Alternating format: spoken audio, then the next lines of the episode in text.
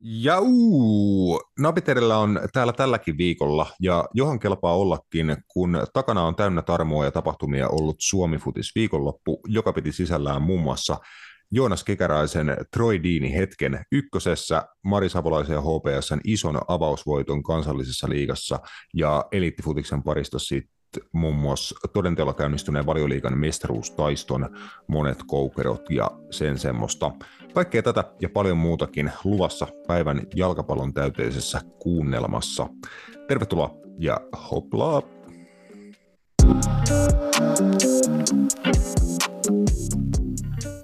Morjesta. Napit edellä täällä taas Junila Bamberg Kanerva. Moro. Moi. Roope on kuollut, mutta jo Roope on vielä tuota taustalla tässä alkuun mussuttamassa ru- ruokaa, ruokaa, pöperöä, muonaa koneeseen. Ja tota, ää, mistä me Matias jutellaan? Salatuista elämistä. Ihan mistä vaan. Kaikki käy. Voidaan muotella niistäkin. Joo, niistä oli tuossa äsken niin oikein vallattoman hienot tuota keskustelut, kun sä päivitit mulle about, että mitä on viimeisen viiden vuoden aikana tapahtunut salatuissa elämissä, niin mulle tuli semmoinen... Ei, ei, ei, ei, siis toi mitä päivitin oli varmaan viimeisen kuukauden kahden ai, sa, ai saatana, siis... siis sehän siis, joo joo, siis se on, se on nopeatemposta se meininki. Oh, uh, nopeatemposta ja tapahtumarikasta on aivan mahtava asinsilta. On myös kotimainen tota, jalkapallo, uh, iso kotimaisen futiksen avausviikonloppu, kun kansallinen liiga ja ykkönen pyörähti käyntiin viikonloppuna ja Veikkausliigassakin oli ensimmäinen viikonloppukierros, kun avauskierros tosiaan pahamaineisesti siinä keskiviikkona pel- pelattiin, mitä viime jaksossa läpi käytiin, mutta lähdetään suoraan asiaan niin sanotusti, niin ei mene ihan höp- höpinäksi. Naiset ensin ja kansallisessa liigassa aloitetaan. Et siellä Matias ehkä vähemmän yllättäen Kuopion palloseura meni menoja, että aika jälleen suuri, suurinumeroisella voitolla. Joo, ei siinä varmaan mitään yllättävää siinä mielessä. Iso, iso niin kuin ennakkosuosikki, tai no en mä tiedä ennakkosuosikki, mutta suuri, suuri suosikki kyllä niin kuin taas voittaa, voittaa kyllä ton kansallisen liigan, mutta tota, joo, mä en, mä en sen enempää ole muuta kuin tuloksia, tuloksia vähän chiikaillut tuosta kansallisesta liigasta, niin, niin, niin mm-hmm. jos sulla on jotain informaatiota liittyen noihin pelien sisältöön, niin kerro ihmeessä. Ei, ei erikoisempaa, että tota, kupsi on se aika brutaali voitto, että kahdeksan kaksi loppulukemat tota, kupsille.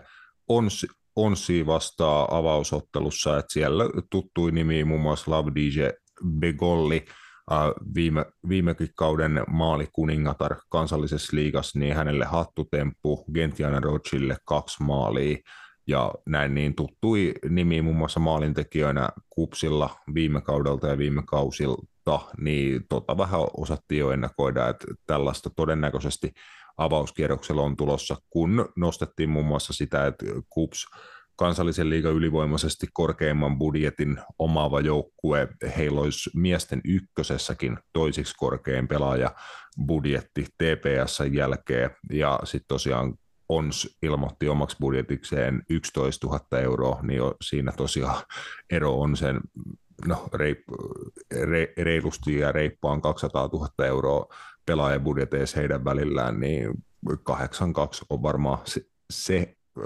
suhteutettuna niin kuin aika realistinen lopputulema näiden joukkueiden no joo. välillä. Mm. Joo, onhan se tietenkin aina, aina sääli, että pääsarjatasolla nähdään tuollaisia tuloksia, mutta ei siinä, eihän sille varmaan niin kuin just sanoit, niin tiettyjen syiden vuoksi niin oikein mitään voi. Joo, ja hieno juttu kuitenkin, että kansallis- kansallisessakin liikassa niin kuin ensimmäistä kertaa julkistettiin nuo pelaajabudjetit ja niin kuin avoimuutta sen suhteen, että tosiaan ne on aika pieniä ja se tietenkin luo äärimmäistä haastetta monille joukkueille ihan vaan se, että niin kuin siitä koituu pelkästään kustannuksia niin kuin liigaa osallistumisesta ja näin, niin tulo, tuloja pitää kansalliseen liigaan saada, ja ehkä nämäkin luvut avaa niin kuin sitä paikallisille yrityksille ja muuten niin kuin urheilua tukeville tahoille sekä ihan katsojille, että sitä potentiaalia kyllä on kansallisessa liigassa paljon, että on, on todella paljon monissa isoissa kaupungeissa varsinkin niin kuin naisia tyttöpelaajia eri isoissa seuroissa ja sitä kautta niin kuin paljon väkeä, jotka on säännöllisesti tekemisissä naisten ja tyttöjen jalkapallonkaan, niin siinä on kyllä myös ihan taloudellista niin kuin markkinarakoa kyllä sinne lähtee sijoittaa ja laji kasvattamaan, niin toivottavasti niin kuin muun muassa nuo budjettien julkistukset sitä hommaa jeesailee. Mutta joo, äh, muutama muu tulospoiminta kansallisessa liigassa nopea, että Honka pystyi kaataa avausottelussa HJK, 1-0 voitto espoolaisille ja tärkeä, tärkeä tulos heille. Samoin HPS pystyi kaataa Åland United, eli siinä Mari, Mari Savolaisen joukkue heti avauskierroksella. Ää, vakuuttava voitto, että Ålandi myöskin niin povattu ihan kärkipään joukkueeksi kansallisessa liigassa, niin siinä kovat suoritukset ää, Hongalta ja HPSltä. Kyllä. Ja sarjan sarjanousija Tepsi otti 3-0 voiton PK35, Ilves puolestaan sitten haki pisteen PK35 Vantaalta, ja Ilveksellekin avauspiste sieltä, ja he seuraavaksi sitten kohtaa tuon Helsingin PK35, joka tosiaan TPSlle 3-0 tappion kärsi tuossa avauskierroksella.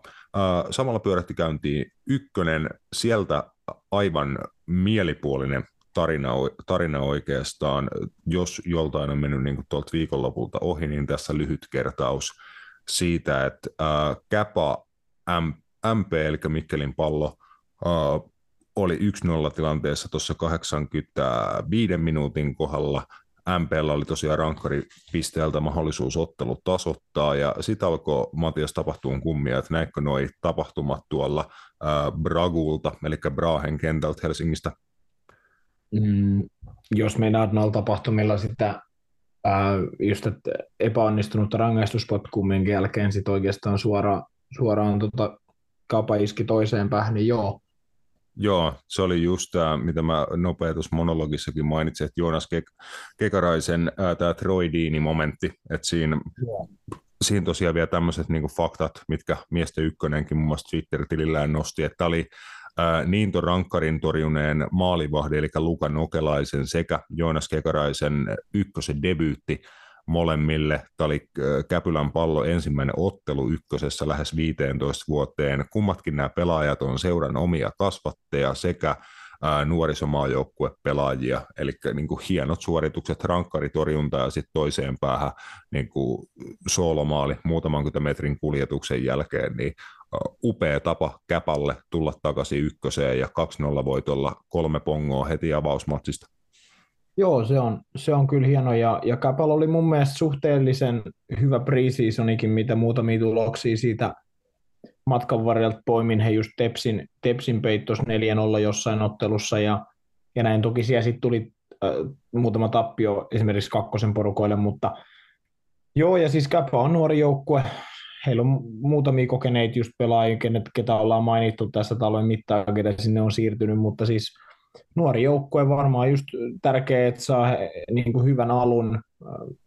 Mikkelin palloilijat, mitä on heistä eitä ymmärtänyt, niin heillä viime kauden joukkue on muuttunut mun mielestä, tai ilmeisesti ihan niin kuin oikeastikin niin aika paljon heikompaan suuntaan. Lähtökohtaisesti ainakin se materiaali ei ole niin vahva, lähtökohtaisesti, millä he viime kauteen lähti muun muassa, siellä oli just Keskisen Topia, joka HJK meni, ja Jonathan Dunin tuli Pepo ja näin edespäin, että sieltä on mun mielestä muutamia pelaajia lähtenyt, lähtenyt tämmöisiä isoja hahmoja, niin, niin MP, MPlle voi olla vaikea kausi myös, että, että mitä, mitä itse asiassa Juha Pasojan kommentteita jossain kohtaa luin, niin, niin, niin preseason ei heillä ollut ihan ideaali, mutta tota, ää, ei mitään, se on varmasti just hieno juttu, että Kapa, Kapa on niin kuin kuitenkin niin, niin legendaarinen kasvattajaseura ja, ja varsinkin niin kuin mä uskon, että jokainen junnufutari on joskus pelannut, jos pääkaupunkiseudulla tai Uudelmaalla on, on fudista junnun pelannut, niin melkein käpää vastaan on aina pelannut, niin kyllä se on niin kuin ihan kiva nähdä, kiva nähdä, että hekin pääsee pelaamaan sit niin kuin miesten tasolla niin ihan tuolla, missä noin pääkaupunkiseudulla lähes kaikki muutkin niin kuin isot joukkueet seurat mm. pelaa. Jep, ja just että tosi iso määrä omia kasvatteja, ja siitä on, onkin puhuttu aikaisemmin, että Käpan toi juniorityö ihan maan laadu, laadukkainta tasoa siitä, siitä niin todisteet nuorisomaajoukkueet hyvinkin täytettynä Käpan pelaajilla monesti, ja näin, ja muun muassa HJK etenee säännöllisesti myöskin käpäpelaajia käpätaustaisia, sitä kauttakin monia, moni noussut ihan koviinkin ympyröihin, niin hieno paluu tota, ykkösen tasolle, ykkösen tasolle heiltä. Ää, tuliko sinulla Matias ykkösestä muit, muit tulosnostoi itselle silmää ekalta kierrokselta? Mm-hmm. Knistan voitti HIFK, ketä me ollaan, en mä tiedä ollaanko me, mutta on ainakin mielessäni ajatellut, että on tämän sarjan kuitenkin niin kuin varmaan niitä voittajasuosikeita, niin ei, ei alkanut kyllä HIFK oli hirveän vakuuttavasti kyllä kausi. Että kotona tappio Knistanille 2-0. Kyllä. Uh, mä olin hu- tota, taas sekoillut ja hukannut kaiken. Miten meni TPS-avauskerros? Hekin mun mielestä hävisi Eiffille 2-1 vierais, että, että ei ehkä niin kuin alkanut, mun mielestä mä vielä varmistan tuossa, että en puhu ihan mitä sattuu, mutta näin mä, näin mä käsitin, että, että joo. Ja sitten tietenkin Salpa aloitti, mistä puhuttiinkin, niin voitolla, voitti Jäpsin kotona 2-1, niin, niin se on ihan, ihan kans niin kuin hieno tulos, jos, jos Käpaki se sarjanousijana, niin niin otti hienon, hieno heti avausvoiton, niin kyllä Salpakin 2-1 voitti Jäpsistä, mm. Jäpsistä ja, ja näin, että, että, mutta ei, eihän tuo sitten muuta, KPV, JJK pelasi tasan ja, ja SIK Akatemia voitti sitten, onko toi nyt sitten, mikä toi on Pohjanmaan paikallisottelussa Jaron, Jaron tota... Joo, onnistu, onnistu voittaa, joo, se oli itse asiassa tuossa perjantaina, kun itse samaan aikaan Veikkausliigaa kattelin tuossa uh, yhteistyökumppanimme Old Metsissä istuskellessa, niin siinä ravintolapäällikkö Antti SIK-fanina katsoi tota Akatemia ja Jaron välistä matsia, niin joo, sitä siinä kat- kattelin kanssa sivusilmällä, mutta uh, pisteet jäi jo tuonne Seinäjoelle. Joo, että sanotaan, että, että aika moni näistä joukkueista, ketä me ollaan veikattu sinne aika kärkeen, niin hävisi heti, että HFK, Jaro, Japs, Tepsi muun muassa, niin, niin sehän se on, tai niin kuin antaa ihan mielenkiintoiset lähtökohdat kyllä kauteen, että, että tota, Käpä johtaa, että tota, en tiedä, no, nouseeko liikaa sitten ensi kaudeksi. Mm, ja vielä nopea tuohon Salpaan palatakseni, että siellä mielenkiintoinen maalintekijä kaksi maalia äh, iskenyt Jesse Huhtala, että tota, Ilveksestä lähtöisin ja sieltä sitten käynyt Lappeenrannan kautta välissä ollut HJS ja Haka, Hakaakin sitten taas äh, Lappeenrantaa viime kaudella vissiin keske, kesken kautta tai ihan, ihan alkukaudesta ja nyt sitten Salossa tota, Jesse Huhtala Huhtala vasta, vasta kuitenkin 22-vuotias hyökkääjä, että siinä ihan kova äh, sisääntulo ykköseen Salpan paidassa. Joo, ja hänen veljensä Roope sitten just pelaakin käpässä keskuspuolustajana, mm. niin siinä on myös mielenkiintoinen. Molemmat pelas kuitenkin just Pepossa viime kaudella Lappeenrannassa ja nyt on sitten vastakkain ykkösessä, niin ihan tota, mielenkiintoista nähdä. Joo, äh, nopea maininta vielä äh, Tuukka Kotimäen pu, tota, suuntaan, että sieltäkin onnea avauspisteestä Tuukalle ja JJKlle KPVn vi, vieraana tota JJK 0-0 tasapeli, että siinä eka, eka nollapelikin samalla plakkari ei kuitenkaan te, tehty maali kumpaankaan suuntaan, niin siellä maalittomalla tasurille tota, molemmat KPV ja JJK pistettiin, niin sai sitten avattua.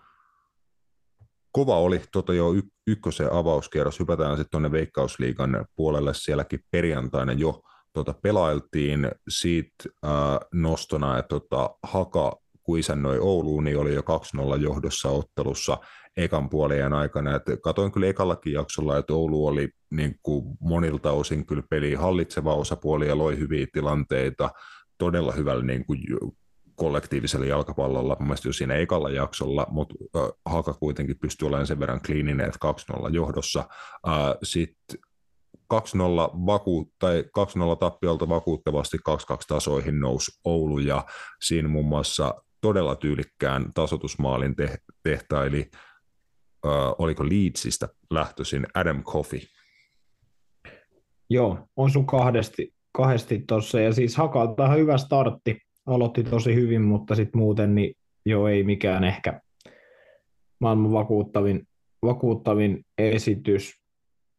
Joo, Oulu, Oulu on hyvä. Oulu on hyvä. Siellä on paljon hyviä juttuja niiden pelissä ja, ja just toi, että heillä tällä hetkellä muun muassa Rasmus Karjalainen, en tiedä onko sitten just jotain vammoja ollut tässä alkukaudesta, mutta näissä kahdessa ottelussa tullut vaihdosta. Ja, ja teki 2-0 maalin siinä KTP vastaan ja syötti nyt on tasotusmaalin sitten. Mm. Tässä, et, et on siellä niin kuin, siinä on tuossa Oulussa on paljon, paljon kyllä niin kuin potentiaalia olla kyllä, kyllä niin kuin jonkun tason niin kuin, äh, mitallihaastaja jopa. Ehkä tällä kaudella voisi sanoa näin, että, että siellä on kyllä ihan hyviä, hyviä palasia ja mun mielestä niin kuin just se äh, niin kuin vara parantaa on vielä aika iso, just toi, että jos Rasmus Karjalaiset sun muut saadaan vielä niin kuin siihen kuntoon, missä ehkä on joskus ollut, niin, niin, niin ehdottomasti niin kuin, Hakasta, Haka on, siis Haka on mysteeri, se on niin kuin ihan selvää, että se Lee Irvinin poistuminen sun muu tulee oikeasti olemaan niin iso lovi kyllä tuohon joukkueeseen, ja muutenkin siellä on vähän vaihtuvuutta ollut niin kuin tämän talven aikana, niin on se mielenkiintoista nähdä, että, että miten Haka, että pystyykö pääsee niin kuin lähelle tota, mihin ne viime kaudella pääsi, että sehän olisi jo niin kuin mun mielestä loistava suoritus.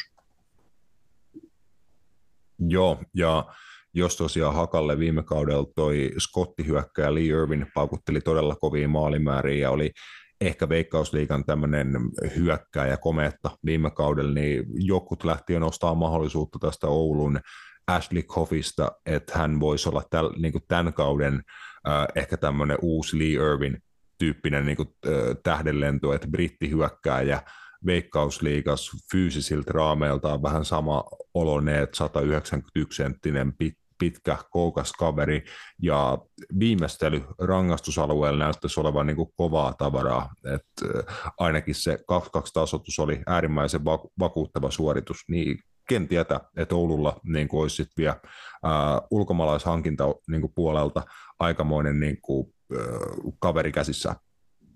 Niin, miksi, miksei, että tota, on siitä samaa mieltä, että varmasti potentiaali on, mutta se on mielenkiintoista nähdä justi, että mihin se sitten, mihin se riittää, että ehkä ei niin kova status ole kuin Lee Irvinillä oli, mutta mm. ää, muuten niin, niin miksei voisi olla uusi, uusi komeetta tai tämmöinen huippuhyökkäjä, yli 20 maali hyökkäjä Veikkausliigassa.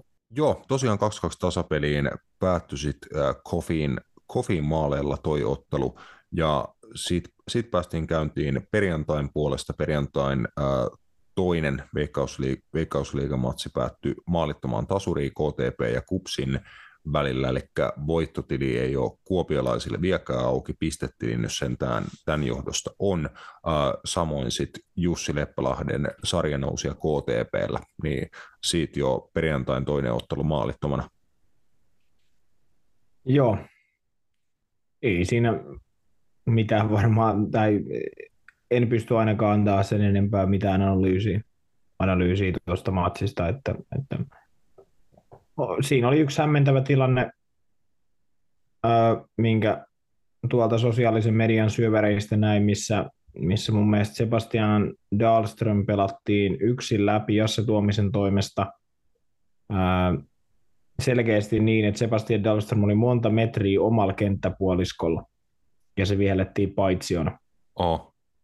Ja se oli, se oli niin kuin erikoinen, erikoinen tapahtuma ja, ja tuota, siinä mielessä, koska se oli vielä mun mielestä niin, niin selkeästi omalla kenttäpuoliskolla kulman jälkitilanteesta, että, ihmettelen, miten se saatiin paitsioksi, mutta, mutta ehkä tämä on, nämä on niitä juttuja ehkä, missä sitten se teknologia voisi olla ehkä avuksi täällä Suomessakin, että, että mikäli mä ymmärsin, korjaa jos on väärässä tämän tuomarin arvostetun suomalaisen tämmöisen nuoren tuomarin, onko tämä, tämä Mohamed, onko tämä El Amara vai mikä se on, se on se oikein nimi?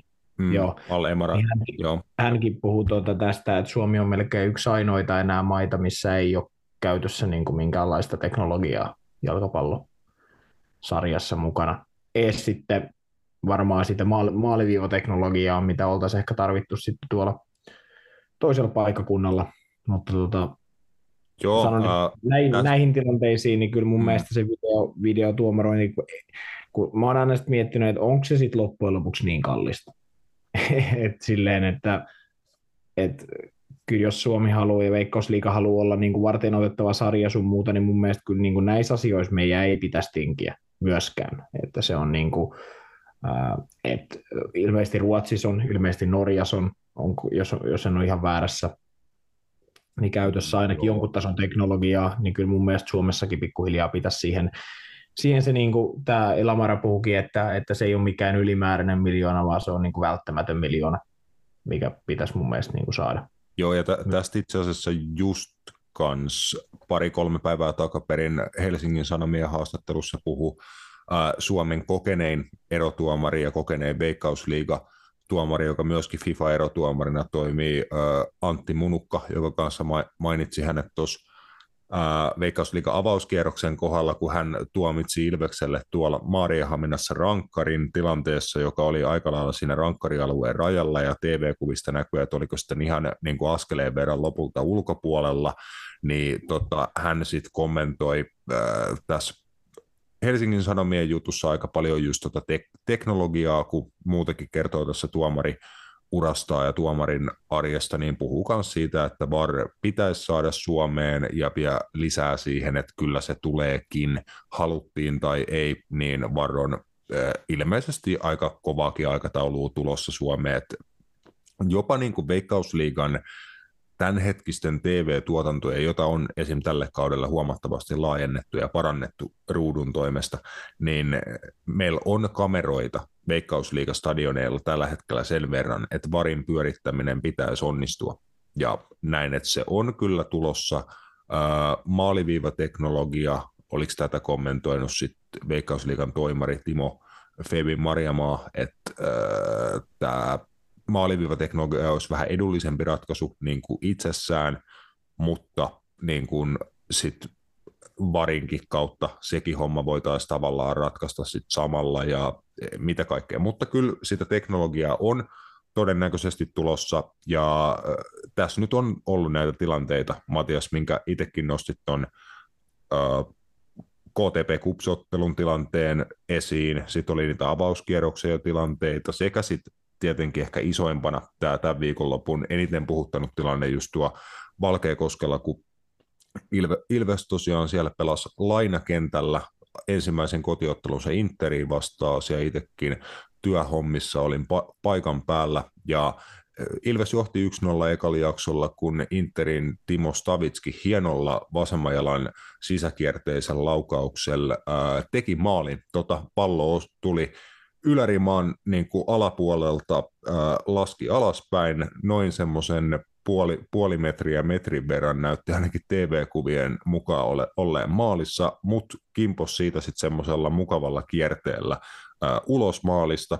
Otso Virtanen Ilveksen maalivahti otti pallon käteen. Peliä jatkettiin, kun tuomaristo ei havainnut, että tämä pallo kävi maalissa, niin kyllä tässä nyt näitä ää, todistusaineistoa ja argumentteja tämän teknologian puolesta tuomareiden niin kuin avustamiseksi on kyllä tässä ekan, äh, ekojen parin kierroksen aikana Veikkausliigassa tullut oikeastaan aika huolellakin. Joo, ja siis se, kyllä mä niin kuin annan vähän ehkä myös noottia siitä, että, että miten kukaan ei muka sitä nähnyt tuomaristosta, että se kävi maalissa. Se, tai niin kuin jotenkin se oli laukaus, mikä tuli ilman mitään blokkeja, ei siellä ollut mitään hässäkkää maalin edestä tai mitään sellaista. Että kyllä, nyt, kyllä mä nyt sanon, että toi olisi pitänyt niin kuin nähdä linjamiehen, että mun mielestä se oli vielä niin selkeästi maalissa, että oli tämmöinen niin Frank Lampard 2010 MM-kisojen tasoinen moka.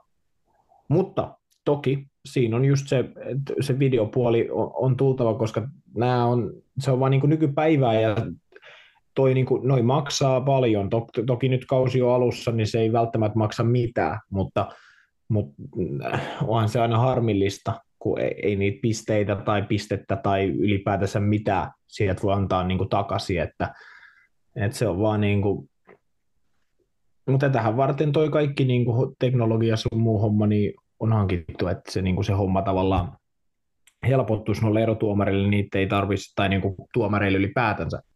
Mutta kyllä mä silti sanon, että kyllä nyt jonkun herranen aika, se oli mun mielestä niin kuin puoli metriä metrin sisäpuolella siellä maalissa niin, kuin niin selkeästi, mm.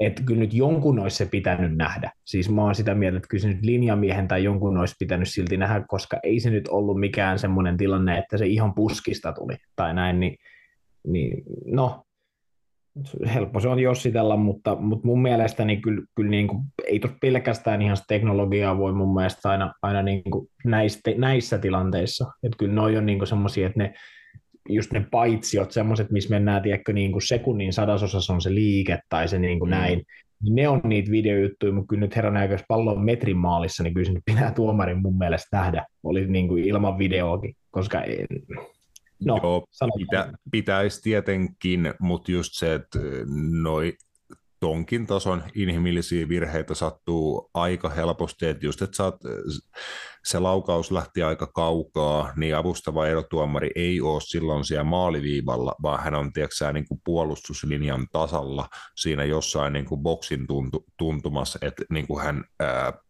tietenkin se ehkä silti pitäisi tai sen silti voisit nähdä, mutta ne on pirun nopeita ja hankalia tilanteita. Itse siinä samalla kun päivittelin äh, Ilveksen Twitter-tiliä otteluaikana, just taisin jotakin siinä kirjoitella, kun kuuluu vaan kauhea kohahdus niin kuin stadikalta ja sitten kun itse nostin pään, niin Otso Virtanen oli jo pallo kädessä niin kuin jatkamassa peliä, että se oli kyllä hyvin, hyvin nopea tilanne, että harmi, että näin kävi.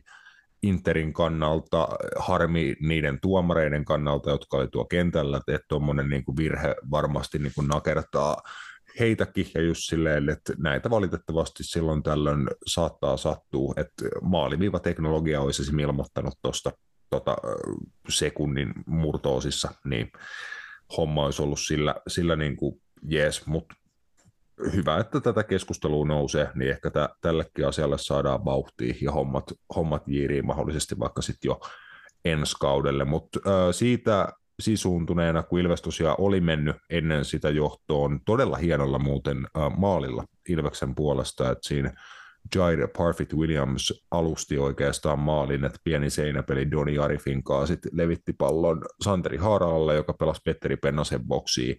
Hieno viimeistely tota pienehköstä kulmasta Pennaselta. Ilves oli sillä maalilla 1-0 johdossa, sitten tuli tämä Stavitski haamumaali, siitä sisuuntuneena ja vittuuntuneena Inter tuli sitten matsista tasoihin Darren Smithin maalilla maalilla, mutta vielä ennen taukoa Petteri Pennasen kauden kolmas ja toinen rankkari pisteeltä. Sit ja 2-1 taukolukemat ja samalla loppulukematkin, että Ilvekseltä todella massiivinen voitto, hyvä peliesitys siinä, siinä kyljessä, mutta ennen kaikkea kolme pistettä Jallu Vissin Interistä, monista entisistä Ilves-pelaajista muun muassa, niin äh, maukas oli kyllä voitto kieltämättä lauantaina. Joo, näyttää sille, että, että Petteri Pennanen on ainoa, joka tuo näköjään maaleja sitten tekee tällä kaudella. No ei vaan. Mutta joo, totta kai iso voittaja ja varmasti niin kuin tärkeä, tärkeä tulos, just niin kuin säkin puhuit, että ei ole ollut, ei ole ollut ehkä kaikista niin kuin mairittelevin ja, ja paras niin kuin A viime kausi plus sitten niin kuin toi harkkakausikaan, että, että, että niin kuin tärkeä ja hyvä aloitus Ilvekseltä varmaan justiin niin kuin Toni Kalliolle myös helpotus, ei ole varmaan ollut ehkä ihan kaikista rauhallisin paikka myöskään tehdä duunia siinä mielessä, että kyllähänkin varmaan on niin kuin jonkun tietynlaisen paineen alla ainakin niin kuin tiedostamatta on ollut, ollut tota just ton takia, että Ilveksen, Ilveksen niin kuin pelaaminen ei ehkä ollut sitä, mitä on otettu, mutta, mutta nyt ainakin tulokset on ihan ok, että, että kuudesta pisteestä neljä, ää, kuitenkin vastukset on vierasreissu, Hamina on varmaan pisin vierasreissu melkein, mikä voi olla, tai tavallaan plus sitten, että, että Inter, joka, joka kuitenkin onnistui kaataa just kupsin, kupsin avausmatsissa, niin siitä ottaa, mm. ottaa kotona pisteet, niin on siitä aika hyvä lähteä eteenpäin. Todella hyvä niin kuin pisteiden valossa ja tuossa tärkeää niin kuin omasta mielestä just vielä se peliesitys, missä oli paljon positiivista, että pallon kanssa Ilves pelasi hyvää jalkapalloa ekalla jaksolla, hallitsi ottelu niin todella jopa selkeästi, mutta sitten joutui kyllä ottaa toisella jaksolla en, enemmän vastaa. Interin painetta sitten taas puolestaan ja senkin klaaras niin kohtalaisen hyvin, että oli siellä Interilkin vaarallisia hetkiä ja Ilves joutui niin taisteleen kyllä tuota voiton, voiton tuosta ottelusta himaan, mutta tässä ava- avauskierroksilla jo pisteellä on huomattavasti enemmän väliä kuin tyylillä. Ää, muit poimin toi Honka ja SIK 0-0 tasuriin myöskin tuossa la- lauantain otteluissa. Lahti haki aika komeen 3-2 vierasvoiton saarelta IFK Mariehamnen vieraana, että vie pienehkön nousun kautta, että 2-1 tappioasemasta 3-2 voittoa ihan tuossa jopa ottelun loppuhetkillä. Joo, tärkeä, tärkeä voitto kyllä ehdottomasti, koska kyllä nämä joukkueet varmaan niistä samoista sijoista kamppailee. Et, et hyvä, hyvä, ja siellä vaihtomiehet isossa roolissa, että ää, Altin Chechiri ja Tommi Jäntti molemmat maalinteossa, että tota, tuli penkiltä, penkiltä ja sitten vielä ää, Juho Pirttiokki lopussa kapte- kapteenin tota, ominaisuudessa niin kävi, mm. kävi puskemassa erikoistilanteen maali. Joo, ja se on ihan kiva, kiva nähdä Veikkausliigassakin tämmöisiä niin kuin maalirikkaampia, mutta tiukkoja pelejä. Et se on niin kuin kiva nähdä. Joo. Ettei aina tarvitse sitten niin kuin pelaa sitä, sitä 0-0 tai yhtä yhtä tai, tai sitten tota, näin edespäin. Et on kiva nähdä, että on, on tiukkoja, tiukkoja vääntöjä. Varsinkin näiden joukkueiden ketkä nyt ehkä, ehkä niin kuin ei lähtökohtaisesti se hyökkäyspelaaminen välttämättä ole se heidän isoin vahvuus tai se, mm. niin, niin ihan kiva nähdä. Mutta joo, Lahdeltakin niin ihan mukava kauden aloitus just niin kuin Ilvekselläkin vähän, että vaikea kausi alla ja, ja odotukset ei ehkä nyt ollut mitkään järin suuret, niin, niin ihan hyvä, että neljä pistet myös, myös ja molemmat, onko molemmat pelit itse asiassa ollut vierais vielä, että, että se on vielä niin kuin, tai itse asiassa niin kuin tosi hyvä, en tiedä kyllä tosin, että milloin Lahti pelaa edes kotona, koska käsitykseni on, että he pelaa Lahden stadionilla. Ja mä en tiedä, missä kunnossa luonnon nurmi siellä on, tuskin nyt ihan missään järin maidittelevassa kunnossa. Että mä en tiedä esimerkiksi, milloin he pelaa kotona seuraavan uh, Vie seuraavan liigaottelu he pelaa vieraissa Seinäjoella, mutta sitten sitä seuraava, eli neljäs ottelu on sitten heillä kotiottelu, että se on vielä tämän kuun puolella, että tuona vappuviikonloppuna 29. huhtikuuta on Lahden eka kotiottelu, siinä vastassa Inter. Joo, all right. Joo, mutta äärimmäisen iso voitto kyllä lahelaisille jo tuosta sunnuntain ainoasta veikkausliigaottelusta. Vielä hei nopea paluu lauantai-illan Veikkausliiga huipennukseen ja tota, vähemmän yllättäen kahden kierroksen jälkeen Helsingin jalkapalloklubi eli HJK kuusi pistettä kasassa sarjakärjessä äh, sarjan ainoana joukkueena, joka on puhtaalla pelillä kahden kierroksen jälkeen, eli kaikki muut ehti jo kahden ekan kiekan jälkeen pudottaa pisteitä joko tasurin tai tappion muodossa, paitsi sitten klubi, joka 1-0 vierasvoiton haki Vaasasta Vepsun vieraana. Et ihan helpolla ei sekään tullut, että siellä oli muun muassa vaasalaisilla vähän rankkarishauttia ja sen semmoista, että joutui klubikin vääntää. Joo, ja tota, omalla maalilla sitten lopulta noin ehkä kymppi ennen loppuun, niin, niin se voitto irtosi. Ei irtonut helpolla ja, ja ähm, ilmeisesti kyllä HIKllakin varmaan jonkun tason, jonkun tason tota, loukkaantumishuoli on, mikäli eilen tuota vaihtopenkiä katteli tuossa ottelussa, niin, niin ää, siellä on kyllä aika, aika paljon poissa myös pelaajia rosterista. Mm, Mutta joo, ja siis täytyy nostaa vielä, vielä tota 65 minuuttia pelannut ää, Vepsulta Ronnie Hood, ää, 2005 syntynyt Oho. hyökkäjä, pelasi pelasi tuota avauksessa. Vittu moro. Niin, niin tota, täytyy hänet vielä nostaa, nostaa esille, että hän on mun mielestä, mun mielestä jossain ollut viemässä niin Chelsean akatemiaa tai jotain vastaavaa tässä myös, että, että näin, mutta äh, joo, äh, mutta Vepsu on mun mielestä näyttänyt näissä kahdessa ottelussa, että, että 0-0 tasuri, äh, Lahden kanssa. Nyt niukka tappio hoikolle, että hei, tuolla helppo joukkue kyllä kellekään, että ei he varmaan niin kuin millään, millään super niin kuin, teknis, taktis huippufudiksella tässä, tässä sarjassa välttämättä niin kuin, ää, esiintymään, mutta on ainakin vaikea joukkue niin tehdä maaleja ja voittaa, ja niihin oli viime kaudellakin. Et se, oli, se oli kyllä niin kuin mikä, minkä toi joukkue kuitenkin, kun ajatellaan heidän materiaalia just, niin se ei ehkä ihan tämän sarjan, niin kuin, no en, en, en mä tiedä voiko sanoa, että on heikoin, mutta voi jopa olla tällä kaudella siis niin kuin lähtökohtaisesti heikoin materiaali, mutta se just, että heillä on selvä pelisapluuna ja siellä on, siellä on hyvin, hyvin roolitettu toi porukka, niin, niin on ainakin nyt, niin vaikka tulikin tappio, niin kuitenkin siinä mielessä ihan positiivinen startti, että näyttää, että ei heillä ainakaan niin kuin helposti maaleja tehdä, plus että ei, ei myöskään niin kuin häviä, häviä kovin helposti. Kyllä, pätkästään tähän väliin tämä alku- ja Suomi-osio, joka tällä kertaa oikein kattava semmoinen kuin tosi tapahtumarikas avausviikonloppu, eli Veikkausliigan eka viikonloppu, kierros ja ykkösen ja kansallisen liigan ensimmäiset kierrokset kokonaisuudessaan nyt nähty. Ää, miesten kakkonen hei käynnistyy tänä tulevana viikonloppuna lauantai, sunnuntai akselilla aika lailla, vai oliko jotain pelejä sitten jo tuossa perjantain puolella? Mikä se oli teillä tuota, Matias kauden avauspäivä? Sunnuntai. Sunnuntai, joo. Sunnuntai Kyllä.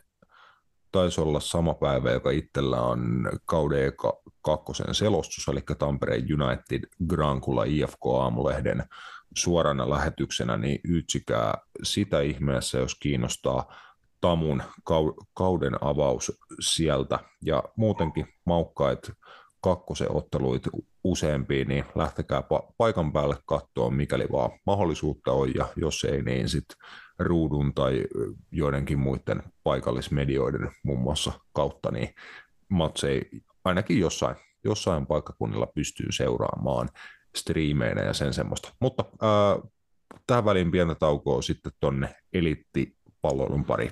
Hei tuomari, näiksä? Se tuli napit edellä. Vittu aina sama äijä. Joo, hypätään Englannin valioliikan puolelle ja pikapikatahdilla paketoidaan toi viikonloppu, joka vasta tuossa eilisiltana ma- maanantaina päättyi kierros. Sitten valioliikassa on tuossa tulossa tota, viikon, viikonloppukierros sen jälkeen ensi, viik- ensi viikolla viikkokierrosta, niin otetaan ensi viikolla isompi fokus tuonne valioliigaan, kun on tuommoinen kolmen matsin viikko siinä, siinä tiedossa ja näin poispäin. Ää, lauantaina käynnistyi valioliiga Wolvesin ja Brentfordin välisellä ottelulla. Ehkä vähän yllättävä Wolvesin 2-0 voitto. Brentfordin lento alkaa niin kuin vähän hiipua tähän kauden loppuun. Toki se nyt ymmärtää, koska heillä ei ihan liikaa niin kuin pelattavaa ole, kun putoamisuhkaa ei ole ja sen suurempaa saavutettavaakaan tuskimpaa on, mutta Wolvesille iso kolme pongoa Hichan, Wangin ja herranen aikapojat Diego Costa maaleilla. Joo, Diego Costan eka maali, oliko se 2164 päivää tai jotain muuta vastaavaa. Valioliikassa siis. Mm. Mm. Että kyllä jonkun aikaa, a- aikaa vierähtynyt. Ja kyllä. tervehdys kuuntelijat. Kyllä, se oli sullekin hyvä tota, hyvä syy avata suusi tämän jakson osalta. Diego Costa paluu valioliigakentille kentille, tai siis maalinteon muodossa vielä. Mutta joo, äh, Wolvesille isot kolme pongoa putoamistaistossa. Äh, Everton siinä samaisessa taistossa ole, oleva Sakki otti Säkki. Otti säkkiä. Et, tota, Fulham onnistui hakemaan Goodison Parkelta 3-1 vierasvoiton. Harrison Reed, Harry Wilson ja Daniel James maalintekijöinä, kun uh, Everton ei pystynyt kotiyleisönkään edessä osoittaa juuri mitään. Tällä kertaa se, jät, se jättää heidät sarjataulukossa 17 tasapisteissä Nottingham Forestin kanssa, joka tuli viimeisellä putoja paikalla. Heitä alempana sitten 25 pongoa Lesto ja 23 pongoa Southampton. Et vieläkin on tuo putoamistaisto pirullisen tiukka tuo valioliigan tyvipäässä. Mutta Evertonin murheet kasvaa, sehän on murheellista. Uh, niin Chelseankin murheet ainakin osittain kasvaa Roope, tai ainakin se sai Chelsean tuoreehko amerikkalaisomistaja Todd Boylin veren kiehuun monellakin tapaa, että hän oli tehnyt tämmöisen No ilmeisesti ei yllätysvisiitin, koska nämä on hänelle ilmeisen tyypillisiä, että vierailee joukkueen pukukopis otteluiden jälkeen, mutta nyt hänellä oli sitten painavampaakin sanottavaa, kun sen jälkeen, kun Chelsea oli Stamford Bridgeillä kotikentällään kärsinyt 2-1 tappion Brightonille. Brighton ihan ansaitusti ja tyylikkäästi pystyi Chelsean kaataan, mutta Todd Boyle ottelun jälkeen kertoi Chelsea-miehistölle, että tämä kausi on ollut kaiken puolin nolo, ja yritti sitten ilmeisesti jonkinnäköistä taisteluhenkeä luoda, että he ää, mestarien liigassa sitten pystyisi edes jonkinnäköiseen kasvojen pesuun, mutta erikoisia otsikoita ja puheenaiheita noussut niin tuon ottelun kuin sen jälkeisten tapahtumien seurauksena. Ja mun lemppariotsikko oli, että Todd Boehlu lukitsi Chelsea-pelaajat pukuhuoneeseen. Mulle, jep, jep, siis ei, ei, ei, saa lähteä, että pystyt täällä, kunnes me selvitetään ratkaisu. Mutta en tiedä, ehkä tämä joku tämmöinen jenkkitapa, tai siltä ainakin niin kuin kuulostaa, että mä en tiedä, onko siellä sitten ominaisempaa. En sano varmaksi, mutta kuulostaa vähän sellaiselta, että omistajat käy enempi siellä niin kuin pukuhuoneessa.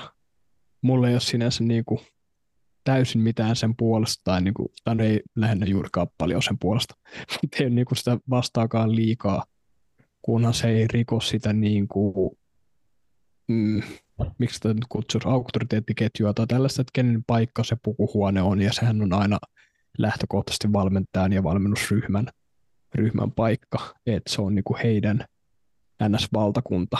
Et mm. Sinänsä outo, että joka pelin jälkeen kuulemma käy tuolla niin jokaisen kotipelin jälkeen. Nämä on ainakin Gepard Zabalaga oli sanonut, ja ei sitä halunnut enempää ymmärrettävästi avata, koska olisi aika outoa, jos pelaaja alkaisi kertoa, mitä se omistaja siellä oikein puhuu.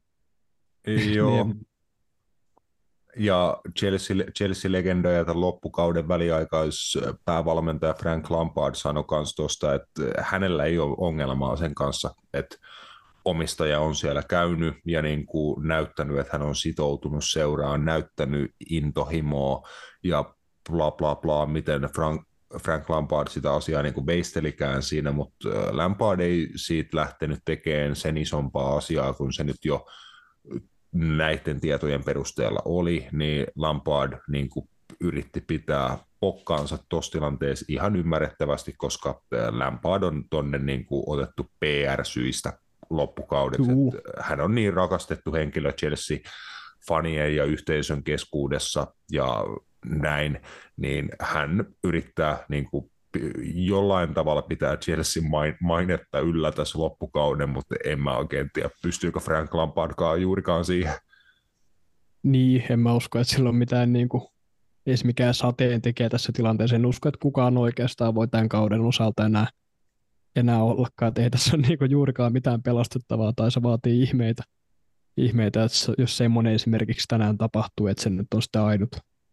Enkä mä mun mielestä se ei todellakaan, jos vaikka Chelsea tänään painelisi jollain maailman seitsemännellä ihmeellä jatkoon mestarien liigassa, niin ei se siltikään pyyhkisi tota, niin pöytää puhtaaksi. Että se, että Boehly menee tonne huutaa, että on nololtaan säälittävää, jaada jaada, joo, kaikki tietää sen, mutta pitäisikö siinä kohtaa silti myös omistajien johtoportaan katsoa vähän peiliin, että miten tämä homma on ajettu näin lujaa niin kuin kielekkeeltä alas.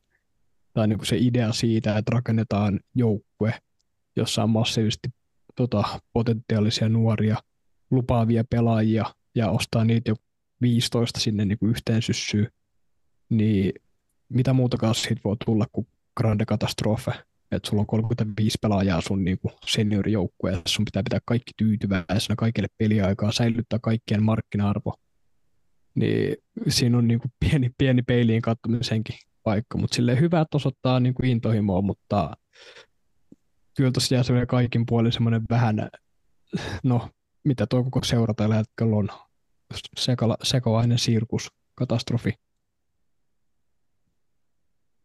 semmoinen jää niin kuin päällimmäisenä mieleen.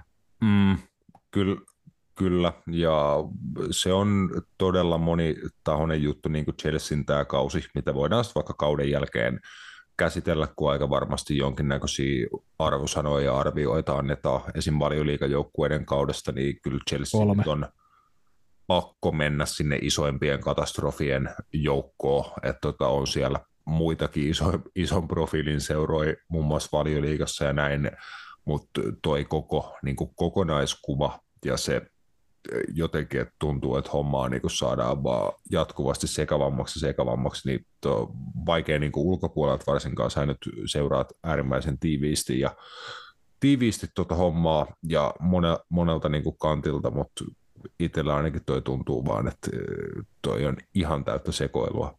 Kuin siinä, että potentiaali olisi niin kentällä kuin se ulkopuolella vaikka mihin, mutta kukaan siellä johtajatasolla ei näytä tietävää, että mitä halutaan, että valmentajia on nyt tosiaan kolmas tällä kaudella kierroksessa, ja vielä niin kuin mysteeri, että kuka on sitten se pitkän tähtäimen valmentaja. Jälleen kerran alkaa Chelsea niin kuin uuden valmentajan uusi aikakausi ja uusi haippi ja uuden projektin rakentaminen ja näin. Että ainoa mitä voi sanoa, että jos niin kuin niistä jutuista päästään sopimukseen, niin ainakaan sen valmentajan ei pitäisi ihan liikaa kaivata pelaajia, että kyllä tuossa noita pelaajia on niin kuin, käytettävissä, nuoria huippupelaajia, niin kuin hyvä ikärakenne monella tavalla, niin ainakin tuossa on kyllä massaa, mitä sitten lopulta ehkä alkaa muovaa. Joo, sitä siinä on, että no, tähän tämmöinen perinteinen fraasi, että aika näyttää, että se sitten selviää tämä kuva ehkä paremmin, kun tietää, kuka, kuka sinne perässä meistä hommataan, että onko se, no Julian Nagelsmann on tällä hetkellä se ykkösvaihtoehto kuulemma monien jota, luotettavien journalistien lähteiden mukaan, ja Luis Enrique on siinä peesissä, ja sitten siinä on just, että mä muistan, mitä nimiä te heittelitte viime, viime viikolla, mutta on heitelty, mutta en pidä kovin konkreettisena Samoin Jose Mourinho en pidä kovin konkreettisena. Ruben Amorim oli kanssa siinä, mutta hänkin on kuulemma heitetty shortlistilta pois, mutta katsotaan, aika näyttää. Joo, äh, Chelseastä eteenpäin tosiaan Brightonille – toista viikonloppua putkeen Lontoossa vieraillessaan jäi nyt sitten lopulta niin kuin ansaittu palkinto käteen, että jos viime viikolla puhuttiin siitä kunnon tuomarifarsista, kun mitä oli joku kolme tuomarivirhettä heitä kohtaa siinä Tottenhamiin vastaan pelatusottelussa, niin nyt tuli Lontoon reissulta kotiin tuomisia äh, lokeillekin, ja jatketaan, jatketaan siitä sitten tuonne mestaruustaistoon, eli äh, ensin Cityä ja sitten Arsenaalia kohti. Paljon liikan mestaruustaisto siihen tuli vähän niin kuin lisäasteita tuossa viikonlopun aikana. Manchester City niin kuin aloitti heittämällä sitä löylyä pönttöön omasta puolestaan. Ei nyt mikään suuri yllätys, että he paiski tota Leicester Cityn 3-1 Erling Haaland kaksi maalia John Stones sit siihen, siihen päälle yksi Kelechi ihan, Iheanacho, entinen City-pelaaja kavensi vielä lop, loppulukemat, että varmaan City olisi siis tämänkin ottelun pystynyt pelilliseltä suoritustasoltaan voittaa vielä niin kuin hieman, hieman runsas luku se, semmin, mutta kolme pongoa siitä ja paineet äh, siirretty sitten tuonne äh, Pohjois-Lontoon suuntaan. Arsenal teki niin kuin lyhyehkön reissun tuonne Itä-Lontooseen West Hamin vieraaksi. He näytti täysin ylivoimaiselta siinä ottelussa tota alkuun, kaksi maalia taululle ja olisi voinut olla huomattavasti enemmänkin, mutta sitten kävi sama juttu, mikä kävi Anfieldillä viikko aikaisemmin, että Arsenal vierasottelussa kahden maalin johdon hukkas ja samalla pudotti toka ottelu peräkkäin kaksi valioliikan bongoa. Kyllä, se on, no eihän se varmaan niin kuin tyydytä. Että, että kyllä mun mielestä kummastakin ottelusta se kuusi, tai niin kuin yhteensä olisi ollut se, niin kuin se kuusi pistettä näistä kahdesta matsista yhteensä otettavissa. Että, ja, ja eihän toi nyt siis ehkä ole tietyllä tavalla se tyyli, millä, millä tota, mestarijoukkueet pelaa, että, että tota, jos Cityltä ollaan vuosien saatossa nähty, että he on tullut vaikka kahden maalin takaa, takaa voittoon tai näin edespäin, ja sillä monesti sitten voinut esimerkiksi viime kaudella niin voittaa sitten sen mestaruuden, niin, niin, niin kyllähän tuo Arsenali, ehkä se niin kuin tavallaan, ei se nyt varmaan mikään yllättävä juttu ole, se on nuori joukkue ja siellä on nuori päävalmentaja ja, ja se on mun mielestä Arsenal, se on tavallaan sen ehkä suuri vahvuus, mutta voi olla myös samalla sen isoin heikkous se, että se on aika niin kuin jääräpäinen joukkue siinä, miten ne pelaa.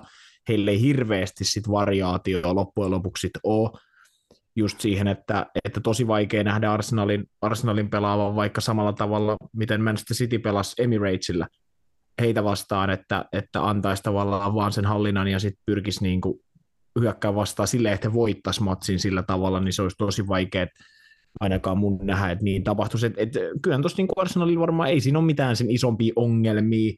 Se on vaan, että et nuori joukkue, Buka jo saakka upottanut tällä kaudella monta rankkaria, nyt tuli se eka aika niin kuin katastrofaalinenkin missaus, että, että tota, reilusti ohi maali. Mutta ne on vaan niin kuin sellaisia juttuja, että, että ne voi maksaa mestaruuden, mm, ja, ja oikeastaan sitten niinku, mikä se on, 20, onko se nyt ensi viikonloppuun sitten, niinku, anteeksi, ensi viikon viikonloppu, eli silloin vappuviikonloppu vai sitä edeltävän niinku, viikolla siinä, niin se Etihadin tota, vierailu, että se on sitten niinku, kyllä, että no ei, olisi se tavallaan tyhmää sanoa, että se on pakko voittaa, mutta sanotaan, että jos siinä tulee takki, niin sitten voi alkaa kyllä olla niin kuin pikkuhiljaa niin kuin Rasmuksen sanoi, niin lahkeessa semmoinen pieni lusikallinen paskaa.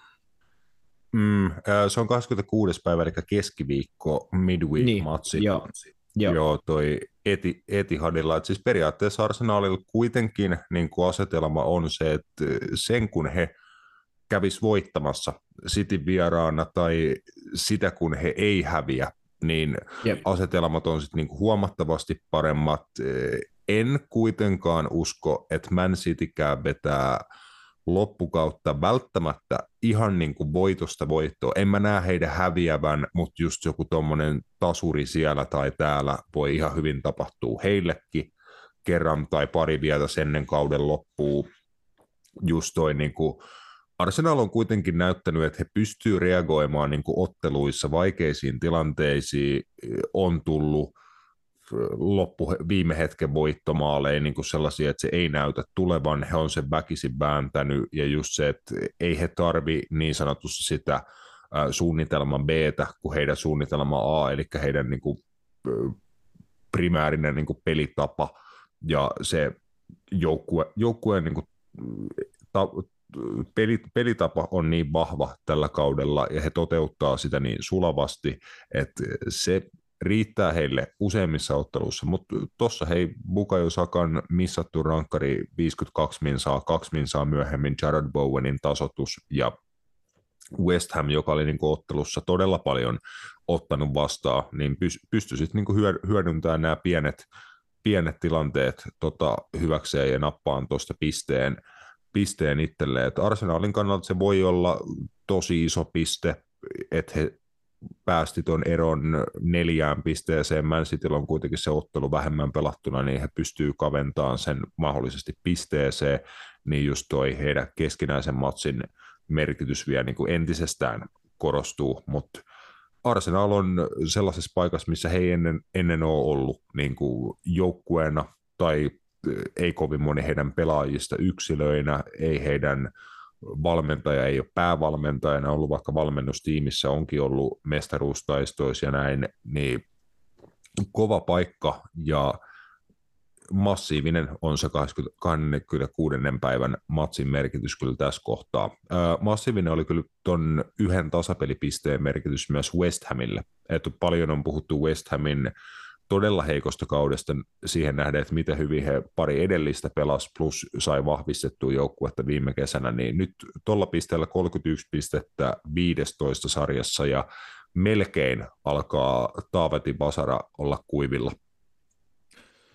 Äh, kyllä, Joo, kyllä. No heillä on se ottelu, ottelu vähemmän kuin kaikilla muilla tuossa tossa mm. niin häntä päätaistossa. Kyllä mä niin kuin näen, että, että kyllä he aika vahvoilla, vahvoilla siellä on. Et, et, tavallaan tuossa on, niinku, toi on hauska toi putoamiskamppailu, kun musta tuntuu, että siinä niinku kaikki joukkueet vähän niinku pelastuu koko ajan. Tai silleen, niinku, että miettikää, että Southamptonkin on vielä neljän pisteen päässä säilymisestä. Saatiin sitten Leeds on ottanut kaksi perärassia putkeen, ja ne on silti vielä kaksi pinnaa niin kuin viivan mm. yläpuolella. Siis toi on niin, kuin niin hauska jotenkin, että että ei niin kuin tunnu, että ei kukaan niin kuin kuole missään vaiheessa. Et kaikilla on vähän niin kuin mahis loppuun asti. Tai siis silleen, niin kuin, että seitsemän pelin jäljellä. Joku Southampton tarvitsisi neljä pistettä. Ne voisi ihan hyvin tavallaan säilyä, vaikka se ei ole millään tasolla todennäköistä, mutta ne voisi ihan hyvin säilyä. Muutama voitto ja näin, ja yksi tasuri ja sitten näin näin. Niin, mutta se on niin jotenkin tosi hauskaa, että jos sä katsot noita viimeisen kolmen joukkueen tämän hetken virettä, ei ole voittanut viimeiseen kuuteen peliin kukaan kertaakaan. Niin, on toi jotenkin just silleen, että, että en mä tiedä, toi on jotenkin niin tosi, tosi mielenkiintoinen toi putoamiskamppailu, koska se on niin jotenkin ihan, ihan, se mikä on, mikä on sillinpiste on se, että Bournemouth mm. ehkä jollain tasolla, no ei he nyt kuivilla mutta pikkuhiljaa. Että heillä on kuitenkin niin kuin kanssa se tilanne, että he on kuusi pistettä putoamisviivan tuota paremmalla puolella, että, että se on jo niin kuin jonkun verran – varmasti heidänkin oloa tuke voittaa, vaikka siellä totta kai on niin paljon pelattavaa vielä, että ei mikään ole varmaa, mutta kyllä se, ja siis toi niin kuin ensi viikon, ei kun anteeksi sunnuntain ottelu, Bournemouth West Ham on varmaan aika iso peli, kyllä siinä mielessä, että, että tota, ja sitä seuraa sitten Southampton Bournemouth, siinä on heti niin kuin esim. heille ja West Hamille ja Southamptonille kyllä tärkeät matsit edes, että, että oh. tota, sen suhteen just, että kuka säilyy. Oh on, on joo, koska niin Bournemouth nimenomaan lähtee noihin otteluihin tosi hyvästä asemasta, kun he pysty kaatamaan tuossa viikonloppuna Tottenhamin äh, vierasreissulla 3-2 lukemi, että siellä ihan viime hetken draamaa kummassakin päässä oli tilanteita. Äh, Arnaud Danjuma oli, oli iskenyt Tottenhamille 2-2 tasotuksen, mutta sitten ihan ottelun viimeisen hetkellä Dominik Solanken syötössä Dango Outara 3-2 voittomaalin pysty Bournemouthille viimeistelee. Tapahtumarikas matsi, Dominik Solanke muun muassa kaikissa maaleissa mukana, että kaksi maalisyöttöä ja maali entiselle Chelsea- ja Liverpool-hyökkääjälle tililleen, tililleen tuolta, niin super super voitto Bournemouthille – parantaa heidän asemiaan, kun lähdetään noihin putoamiskamppailuihin, mutta Tottenham, Tottenham Hotspur niin kuin yrittää ilmeisesti jotain ennätystä siinä, että kuinka olla no mahdollisimman hot, Tottenham Hotspur, että niin kuin heidän tulokset niin kuin koko kauden, niin ei noissa niin kuin mitään järkeä. Se on ihan niin kuin tota, kolikolla heittäisi noin Tottenhamin pelit ollut tämän koko valioliikokauden. Joo, ei se, ei se, mä en esimerkiksi muistanut, että tuo Arnaud Danjuma on edes tuolla. Ja mäkin men, men, en ole rekisteröinyt. Joo, et, et, on toi siis, ei tuossa ole niin kuin vaan jotenkin, en mä tiedä onko se sitten siitä, että ei tuo vaan tuo seurassa niin kuin oikein kukaan usko vittu siihen, mitä ne tekee. Tai niin kuin, että, että pelaajat ei tekään usko siihen, mitä ne haluaa tehdä.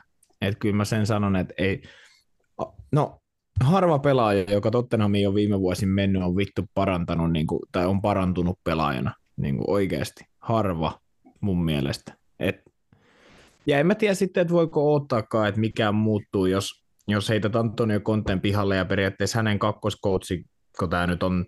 Lanko.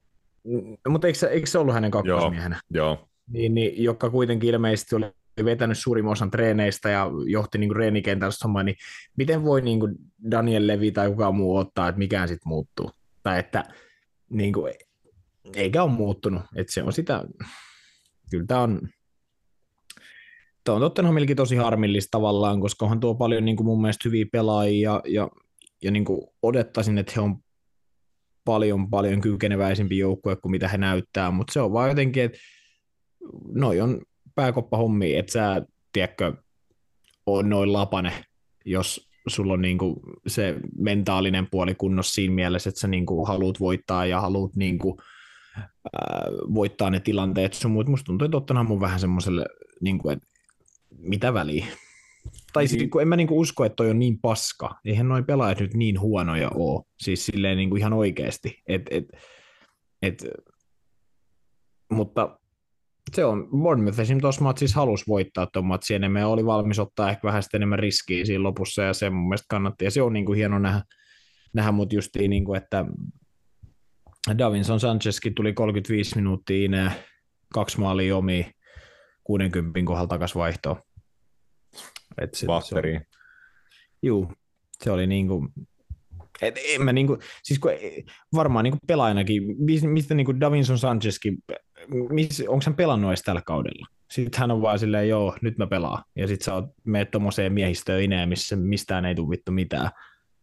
Ja tiedätkö, se on niinku, mm. en mä tiedä. Ei, ei to, to, siis, kun ei tuo Tottenhamin pitäisi olla noin huono, mitä ne on, mutta se on ihan käsittämätöntä tavallaan se, että kun ei niillä ole edes mun mielestä paljon loukkaantumisia, niiltä ei ole puuttunut Harry Kane, ei Hongminson, ei Kulusevski, ei kumppaneet, tiedätkö, silleen, että ei heiltä ole puuttunut niitä huippupelaajia koko kautta, mutta jotenkin, niin kuin, että he on vaan niin kuin, ihan surkeita pelaamaan jalkapalloa, ja se on mun mielestä ollut ihan käsittämätöntä, ja ennen kaikkea sitten vielä niin kuin voittaa matseja, niin mm, se on jotenkin jo. ollut tosi omituista, että miten on niin kuin noin, ja siihen sitten lopulta Antonio Kontten osalta kääntyi, kun hän itsekin totesi, että nämä on niin paskoja nämä äijät voittaa pelejä, että en mä niin kuin kestä mä olin just sanomassa, että siihen se niin kuin Antonio Kontekin ne peliverkkarinsa repi sitten lopulta, että kun se henkisen suorituskyvyn taso niin kuin hänen sanojensa mukaan viime kaudesta, milloin he aika onnekkaasti saavutti top 4 sijoituksen valioliigassa, niin hän sanoi, että se on mennyt vaan huonommaksi. Että niin kuin suurin piirtein samat jätkät, ehkä muutama uusi vielä siihen päälle, mutta on ihan yhtä Jopa niin kuin parantunut joukkue, tiedätkö, niin kuin niin, varmasti, niin kuin ainakin vähän vähän tietyillä pelipaikoilla, mutta just se, että niinku, just se mentaliteetti ja kyky voittaa otteluita, pelata niinku paineen ja stressin alaisuudessa, niin sitä Antonio Conte sanoi, että se on olematonta tai se on niinku aivan perseestä ja hänen kasetti ei kestä. Si- voidaan kritisoida Antonio Conte, että valmentajana ehkä se hänen kasettinsa pitäisi kestää ja hänen pitäisi ne keinot löytää, että miten se homma sinne saadaan rullaa ja näin, mutta ehkä hän oli jollain tasolla oikeassa, että se on tuo seuran DNAssa se, että siellä ei olla totuttu voittaa tai vaatii voittamista. Edes Tottenham-kannattajat ei ole tottunut siihen. Että mä oon niin englantilaisia podcasteja kuunnellessa niin semmoistakin kuuluu ajoittaa, että kun eihän Tottenham-kannattajat periaatteessa halua edes, että he on hyviä koska se on niin. kulma huomattavasti stressaavampaa kuin se, että sä oot niinku sellainen tasaisen paska ja silloin tällöin sä väläyttelet jotain. Niinku just se, että se niinku yksi tota, FA Cupin tai Liikakapin voitto kymmenessä vuodessa, niin se on niinku kymmenen vuotta, se on kohokohta. Se on niinku, siitä pystytään kertomaan sit seuraavan kymmenen vuotta tarinaa, niin ne painetaso on huomattavasti pienempi, kun että sulta odotettaisiin joka kausi menestystä, niin ei Tottenhamissa osata odottaa menestystä. Ne alkaa sitten niinku haukkuun omiaan ja niinku sekoilee. Niinku, Tottenham on tämmöinen ylemmän keskikastin tota, tasapaksu paska, niin kuin englantilaisen niin. jalkapallon mittakaavassa. Niin, ei se niin kuin, hy- hy- hyvä, hyvä toi uniikki, toi me, uniikki mentaliteetti, että niin kuin, ei haluta me olla menestyjiä. Niin. Ei, ei he ole tottunut siihen, ei heillä ole sitä kulttuuria minkään tason menestyksestä, tai niin kuin siitä on vuosikymmeniä, kun siellä on jossain menestytty, eikä siellä ole ikinä niin kuin pitkä jänteisesti menestytty. Vaikka just jotain Jose Mourinhon uraa kun katsoo, niin hän on voittanut kaikkialla muualla. Sama Antonio Conte on voittanut kaikkialla muualla, missä hän on ikinä ollut. Siinä on se yksi niin kuin, pätkä välissä, ja se on tuolla. Niin, ja sitten just, että et, kyllä mun mielestä Jose Mourinhon niin kuin aikakauttakin kun miettii, ja, ja mun mielestä niin kuin kulminoituu oikeastaan Tottenhamin to, toiminta niin kuin muutamia pelaajia, just vaikka kun Dele Ali, niin kuin hyvänä esimerkki, joka nyt ei Tottenhamissa enää ole hetkeä ollut, mutta kuitenkin niin kuin sekin, että, että että just se, että, että siinä vaiheessa, kun ruvetaan niin kuin ottaa jotain ja pitäisi niin kuin rupea oikeasti painaa hommia, ja sitten niin just tämmöiset valmentajat kuin Jose Mourinho ja Antonio Conte, jotka on just voittajia, ne sanoo, tiedätkö, sulle tai teille pelaajille, että hei, että kai te niin kuin ymmärrätte, että, että te voi olla niin kuin kakkahousuja, jos te haluatte jotain voittaa. Niin kyllä mä sen ymmärrän, että sit jos pelaajat ei niin kuin opi tai ei halua oppia, niin se on sitten vaan niin kuin radikaali tilanne, että ollaan tässä tilanteessa. Ja on se siis, se kulminoituu mun mielestä ihan kaikkiin, kaikkiin tuolla pelaajiin, silleen, että totta kai joku Harry Kane on niin kuin ihan äärimmäisen tärkeä, iso pelaaja, Tottenhamin on paras pelaaja heittämällä tuossa joukkueessa, varmaan valioliikan parhaita pelaajia. Mutta jotenkin se on kulminoitunut mun mielestä aina hänenkin se, että onko hänkään sitten oikeasti voittava pelaaja, tai semmoinen niin kuin, ää, pelaaja, joka, jos puhutaan niin voittavista hyökkäistä, eikä tulee varmaan nyt lähiaikoina meille just vaikka Karin Benzema, tiedätkö, semmoinen kaveri, kuka voittaa sulle niitä matseja sillä omalla mentaliteetilla ja sillä omalla niin kuin, rauhallisuudella semmoisella presenssillä pystyy luoda muihin uskoon. Musta tuntuu, että Harry Kaneilla ei ole sitä, vaikka hän on fantastinen hyökkääjä ja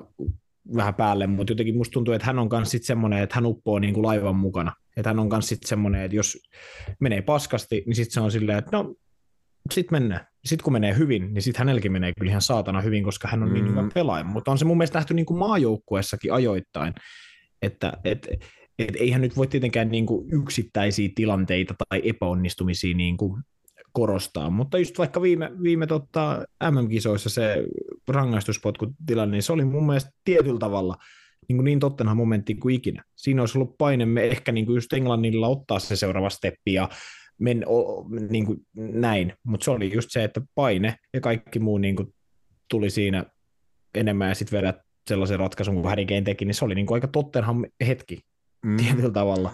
Tava- et, et, Tav- niin. Tavallaan joo, mutta sitten taas niin kuin hyvä muistaa, että kaikki mitä Tottenhamia vaikka Englannin maajoukkueen millään tasolla saavuttanut tai niin kuin, että he on ollut edes lähellä noita paikkoja, missä jotain sitten mahdollisesti saavutettaisiin, niin kyllähän Harry Kane on heidät niihin paikkoihin niin tuonut, ja just se, että kun joukkuepelissä yksi pelaaja ei juttui voita, niin en mä ehkä, sitä mä en ekana lähtisi kyseenalaistamaan niin Harry Kanein voittamisen mentaliteettiä, että se, että jos kaikilla Tottenhamissa olisi niin kuin vaatimustaso itselleen niin korkealla kuin Harry Kaneilla, niin ei heillä olisi mitään ongelmia, mutta just se, että se on sitten muiden niin kuin juttu ottaa se sama mentaliteetti omaan teke- tekemiseensä, että pelaajia ja luonteita on kuitenkin niin, niin monenlaisia, että en ehkä niin kuin, ymmärrän, ymmärrän pointin jo, mutta kyllä Harry Kanekin siellä apui tarvii, ja on aina tarvinnut, ja just niitä apui tarvii varmasti just niin kuin valmentajaa vielä korkeammalle. Et siellä on ollut hyviä valmentajiakin tässä viime vuosina, ja mitään ei ole menestyksen niin kuin puolesta ainakaan, ainakaan tapahtunut, niin Spurs no, mut, Spurs.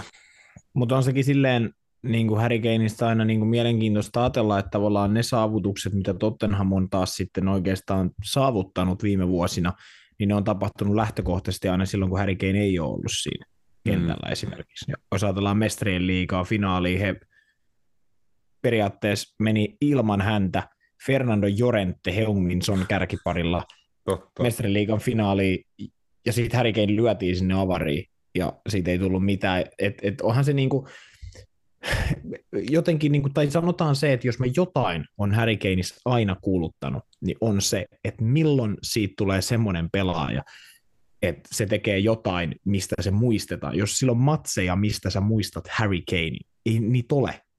Niitä ei ole, ainakaan positiivisessa valossa. Niin se on se mun mielestä se hänen ongelma. Että jos sä mietit muita huippuhyökkäjiä, niin sulla tulee aina mieleen vittu Benzemaat, Suoresit, Lewandowski, niitä matseja on, mistä sä muistat, että vittu nämä oli kovia. Etkin Harry Kane, vaikka se on tehnyt joku monta sataa maalia, niin ei ole yhtäkään matsia, että sä olisit silleen, että tämä oli Harry Kanein matsi ei, niin kuin, ei valioliigassa, ei cup-kilpailuissa, ei mestariliigassa, ei, ei maajoukkueessa, ei missään. Niin se on se ongelma. Mulla tulee yksi mieleen. No. Öö, mikä kausi oli? Ne voit Liverpoolin 4-1. Olisiko 17-18, tekikö siinä kaksi maalia? Ja niin se oli se, Joo, mun joo missä se kuuli tyyli jotain Joel, Joel Matt, joo. Dejan Lovren otettiin puolen tunnin kohdalla vaihtoa, joo. Joo, se mut, mä muistan. Mut, mä en tiedä miksi, mutta... Jep, mutta tiedätkö silleen, että, että, että toi on se niin kuin ehkä se juttu, mitä mä oon häneltä peräänkuuluttanut, että hän tekee tasaisen hyvää tulosta, mutta se just, että ei hän tee oikeastaan mitään sellaista ikinä niin kuin sellaisissa tilanteissa, missä ehkä hänen pitäisi tehdä jotain. Ja se on mun mielestä ollut aina se, mitä mä oon häneltä odottanut. Niin hyvä pelaaja mm, kuin hän onkin. Mm, se, voi, se voi olla, mutta just niin kuin sanoin aikaisemmin, niin apuja, apuja hänkin kyllä tarvisi, mutta ehkä hänen, hänenkin sitten joskus ne isot hetket tarvisi niin ottaa, ottaa niskasta kiinni. Mä en tiedä yhtään, ottaako Tottenham itseensä millään tasolla niskasta kiinni enää tässä loppukauden aikana. He on koko ajan hiipumassa vähän tuossa top neljä sijoista. Heillä on ottelu enemmän pelattu kuin nelosella Newcastlella ja kolme pistettä tällä hetkellä vähemmän. Aston Villa ei ole enää kuin kolmen pisteen päässä tota, Tottenhamista, kun he pysty 3-0 lukemin pölyttää Newcastle tuossa viikonloppuna, että ehkä viikonloppu yllättävin tulos ja tota, mahdollisesti jopa yksi vakuuttavimpia peliesityksiä toi Aston Villan tar- tarjoilema harjaus, että Roope sanoit siitä muun muassa, että Unai Emery Aston Villa oli mukava katsella. Joo, toihan oli ihan, no kyllä tätä voi mun mielestä sanoa niin kuin masterclass taktista näkökulmista, kuinka ne pysty pitämään Newcastlen niin aisoissa niin kuin lähes koko pelin. Alusta alkaen, että ei juurikaan niin kuin päästy vaaralliselle sektorille, niin erittäin hyvin niin kuin ryhmitetty joukko, mä jopa alan ehkä vähän pyörtää päätöstä tuosta John McGinnistä, mistä mä en ole koskaan hirveästi niin kuin piitannut, mutta on se kyllä ihan kova jyyrä. Ja semmoinen selviyty, että sä katsot sitä välillä jossain omituustilanteessa, että se on jossain sivurajan holleilla, kaksi pelaajaa ahdistaa sitä tai antaa painetta, niin se jotenkin kanssa, se vaan selviytyy että se on torakka, joka vaan niin selviytyy atomipommista ja ydinsodasta sun muusta. Mutta siis tosi hyvä peli. Mulle varmaan ehkä, mitä viikonloppuna kotoin, kotoin kuusi matsia, niin tämä oli mun mielestä paras, paras yksittäisen joukkueen niin kuin esitys. Ei nyt välttämättä silleen niin kuin, joo, Aston Villa on parempi kuin kaikki muut, mitä nämä mä katoin, mutta silleen, sillä, että kuinka hyvin ne suoritti yksittäistä peli, yksittäisessä pelissä yksittäistä niin kuin pelisuunnitelmaa. Niin, ja vielä niin kuin vastustaja vastaan, joka oli niin kuin mm. hienoinen ennakkosuosikki.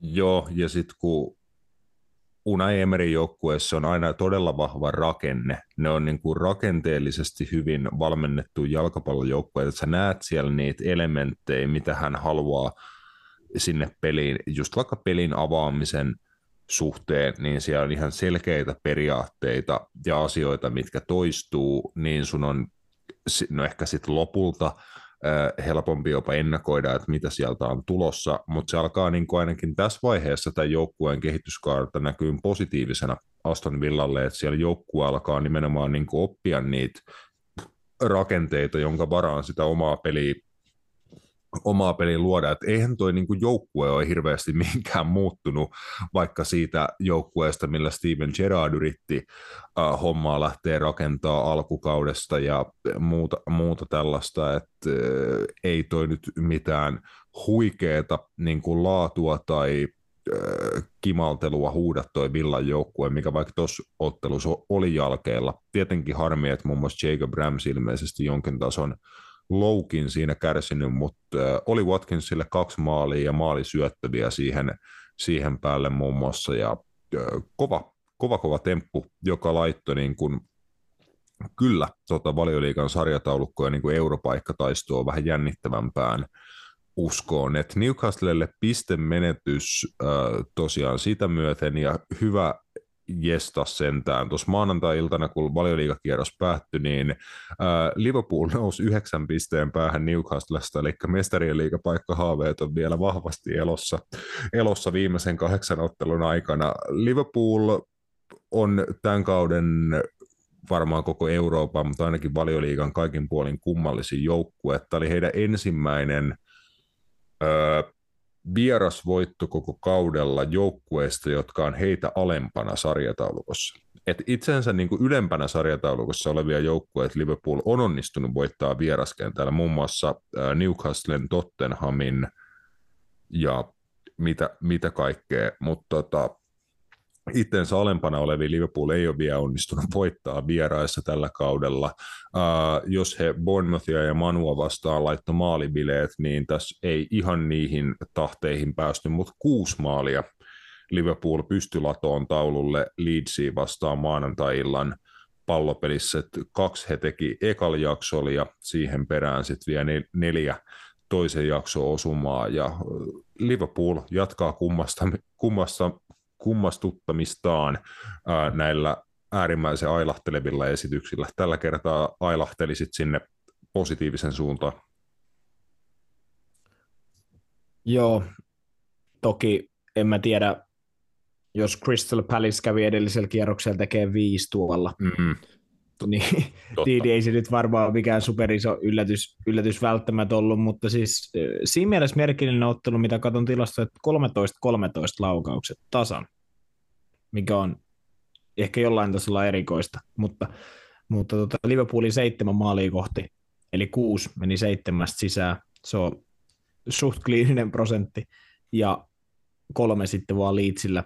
Mutta johan tuossa niinku, kyllä nyt Liverpoolkin varmaan niinku, vähän heräilee, kyllä toi niinku, ja siis eihän se, se, se ongelma on ainakin mun silmään niin kuin just, että kun se tasaisuus on niin kadonnut, se on niin, kuin niin kadonnut, että niillä voi tulla tämmöinen matsi ja sitten niillä voi seuraava matsi olla taas huomattavasti erilainen.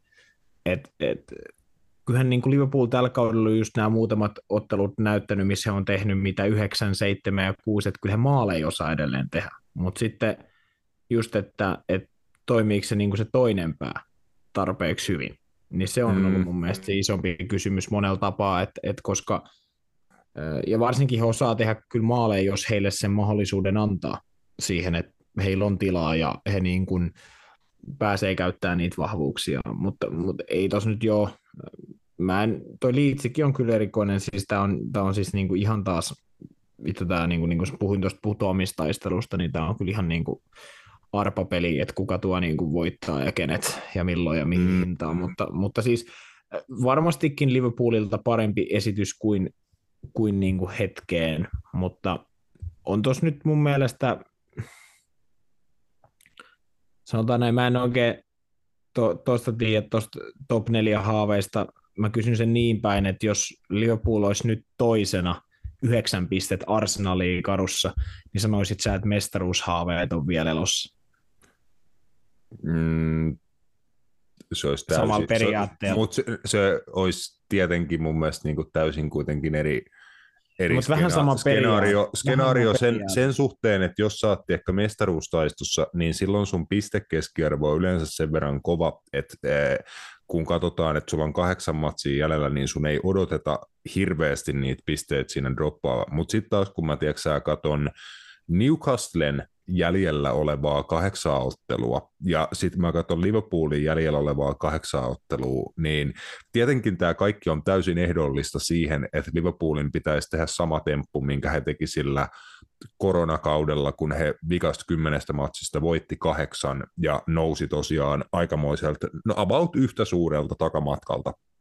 He nousivat silloin mestarien liigapaikoille, niin Liverpool saattaa pystyä voittaa heidän jäljellä olevasta kahdeksasta vaikka seitsemän. Jos he tekee sen, niin mä väitän, että he on aika lähellä Newcastle kun katsot Newcastle jäljellä olevat valioliigaottelut, niin siihen mä niin kuin vaan sanotaan, että hyvin kevyesti ja huumoritvistillä perustan sen, että niin kuin, ja niin kuin nimenomaan, että siis kun en mä itsekään haluaisi uskoa tähän, mutta kun mulla on semmoinen sairaus, että mun on niin kuin pakko, e, niin kuin just ees siihen teoreettiseen mahdollisuuteen, mutta jos sitä teoriaa haluaa tässä vahvistaa, niin katsoo noin Newcastle jäljellä olevat matsit, niin kai tässä niin jotain, voi vielä, jotain voi vielä tapahtua, mutta ymmärrän siis ihan sun tota, pointin, että kyllä se niin kuin aika kaukaa haettua on. Mitä tota, miltä se tuntuisi, jos kauden päätteeksi Tottenham menisi mestarien mutta Liverpool ei menisi. Ei se tuntuisi miltään. Ei Liverpool ole ansainnut olla siis mestarien liigassa tällä kaudella. Vaikka he nyt siis tekisivät ton, että he vetäisivät ton huikean ranin tuohon loppuun ja joku sitten haluaa tarjota heille sen paikan, niin ei he sitä olisi ansainnut. Siis ei se, että vaikka Liverpool pääsisi mestarien liigaa, niin se muuttaa heidän niin kuin tämän kauden kokonaisarvosanan ehkä nelosesta, nelosesta vitoseksi mun papereissa ei se niin kuin, tiedätkö, niin kuin tee mitään sen enempää. Selvä. Mutta joo, äh, vähän ainakin teoreettista jännitystä tuli siihenkin, niihinkin kemuihin. Äh, otetaan tähän kohtaan breikki, vedetään siis nopeasti loppuun vielä Mestarien liiga, Eurooppa-liiga ja hei hei. Varatkaa vittu Pendolino! Varatkaa luotijuna! Tehkää ihan vittu mitä vaan! Suomi menee kisoihin!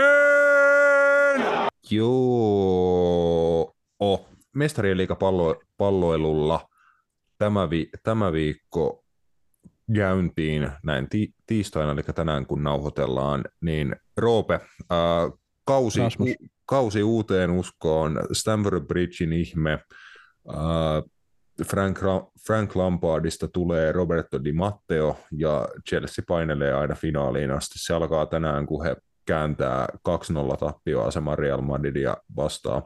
Toivottavasti Didier Drogba on kokoonpanossa. Joo, to, to, to, Ramirez ja Obi Mikel ja kumppanit kanssa. Raul Ky- kyllähän, tämä, kyllähän tämä on heidän tähtiin kirjoitettu homma, että tältä ei voi niinku välttyä, välttyä, että mitä tässä, mitä tässä pelissä käyvät. Se tulee tapahtumaan. We will be there. Kyllä, näillä tota, uh, uhmakkailla, mutta ei välttämättä kauhean totuudenperäisillä äh, tunnelmilla äh, eteenpäin. Chelsea Real Madrid tulosveikkaukseen. Matias, saat olla se järjen ääni. Sä sanoit jo ekassa osassa, että Real paiskoo Chelsea 4-0 ja se on hyvää yötä. Kolme. No, tota, Real oli niin kuin tämmöinen epäkohtelias vieras, että kävi niin kuin pökkäämässä pari kertaa ja jätti valot päälle. Joo. Ää... Ei ollut vieras, oli koti. Jep. Joo, melkein toimi kuitenkin. Viesistelu on parasta. Joo. Joo, tota, öö, no eipä tuossa varmaan, niin kuin, eihän tuossa nyt ole silleen niin kuin mitään perusteita, miksi Chelsea tänään voittaisi ton peli. Tai että aina on mahis, mutta ei sille ole mitään niin kuin, ei niin kuin kukaan oikeastaan varmaan voi perustella mulle, että miksi Chelsea voittaisi tänään. Öö, niin kuin ei oikein, ei oikein mitään loogista, loogista perustelua, että no miksi, joo, näin, ei miksi näin voisi käydä. No ei ole minkäänlaista mun mielestä, mutta äh, sanotaan nyt vaikka, että Chelsea voittaa 3-0. Olisihan tämä, olisihan tämä niin tylsää, jos, jos nyt veikkaisi. Et, mm. Mä olisin veikannut silleen, että Real voittaa ekan 4-0 ja Chelsea voittaa token 3-0 ja Real menee 4-3 yhteismaan. Sehän olisi hienoa. Joo, Chelsealla oli joitain saumoja jo tuolla Bernabeulla, mutta koko kauden niin kuin, tota, tragedia on se, että he ei vaan saa palloa maaliverkkoihin niin kuin oikeastaan, oikeastaan millään, mutta Enkolo Kanten läsnäolo ei ole ehkä maalintekijänä, mutta niin kuin ihan vaan se hänen presenssinsä saattaa niin kuin jotain hyvää tuoda Chelsealle. Ja ehkä nyt on vaikka Mihailo Mydrykin niin kuin joku tämmöinen yksi sarvisilta, ja hän, hän tulee niin todenteolla Chelsea-paidas mestarien liiga stagelle, mutta joo, jos ei nähdä ihmettä, niin Real Madrid on välierän vaiheessa. Toinen tän illan ottelu, Na- Napoli ja nyt varmaan huomisen ottelu, mutta tota, Napoli, Napolin ja Tänä... Miksi nämä pelataan samana päivänä? Pelattiin viime viikollakin. Okei, okay. Ei, ei siinä mitään. Sitten mä oon vaan ihan sekaisin. tänään tota, Napoli ja AC, tänään Napoli ja AC Milanin välinen matsi. Matias, Napoli ei ole ollut täällä välttämättä ikinä. Ainakaan mestarien liigahistorian aikana he ei ole ollut tota, välierävaiheessa kertaakaan. Heidän esteenä on yksi mestarien liigan menestyneimmistä seuroista, eli AC Milan, niin ekassa osassa Napoli olisi voinut rassata Milanin jo heti ottelu alkuun, mutta tuliko sitten joku tämmöinen kokemuksen tai historian havina tähän hommaan mukaan, kun Milan pystyi kuitenkin matsin kääntämään itselleen? En mä tiedä. Ähm, Voisi jopa sanoa, että ehkä AC Milanilla on myös tietynlainen ote ollut äh, Napolista tällä kaudella, tai ainakin mm. niin kuin tämän vuoden puolella. Ja tietenkin ää, jokainen peli on erilainen, mutta sillä on aina vaikutusta. Ja viime kerralla AC Milan kävi hakemaan tuot 4-0 voiton. En usko missään nimessä, että samanlaiseen lopputulokseen päädytään, mutta kyllä Napolillakin niin kyllä tämä niin kuin tämän vuoden puoli on ollut heikompi ja, ja on se, en mä tiedä voiko sanoa, että kyllähän se aina vähän ehkä klassisesti vaikuttaa. Ää, ainakin suurimpien osa niin joukkueiden peliin se, että jos sä oot liigassa periaatteessa tammi-helmikuussa jo mestari, niin kyllä se aina vaikuttaa sit siihen, että ei se ole vaan ihan sormiin napsauttamalla mahdollista näissä mestariliigaotteluissa sit sitä vaihdetta taas kääntää, kääntää tota, niin kuin parempaa. Et, et, vaikea sanoa, Viktor Osimen on ilmeisesti tänään mukana, hän on ollut ehkä se isoin niin kuin asia, miksi Napoli on ollut suht saamaton viime aikoina. Että onko se tehnyt edes maaleja johonkin viimeiseen kolmeen neljään matsiin. Musta tuntuu, että he on niin kuin nollilla ollut joka pelissä tai maks yhden tehnyt.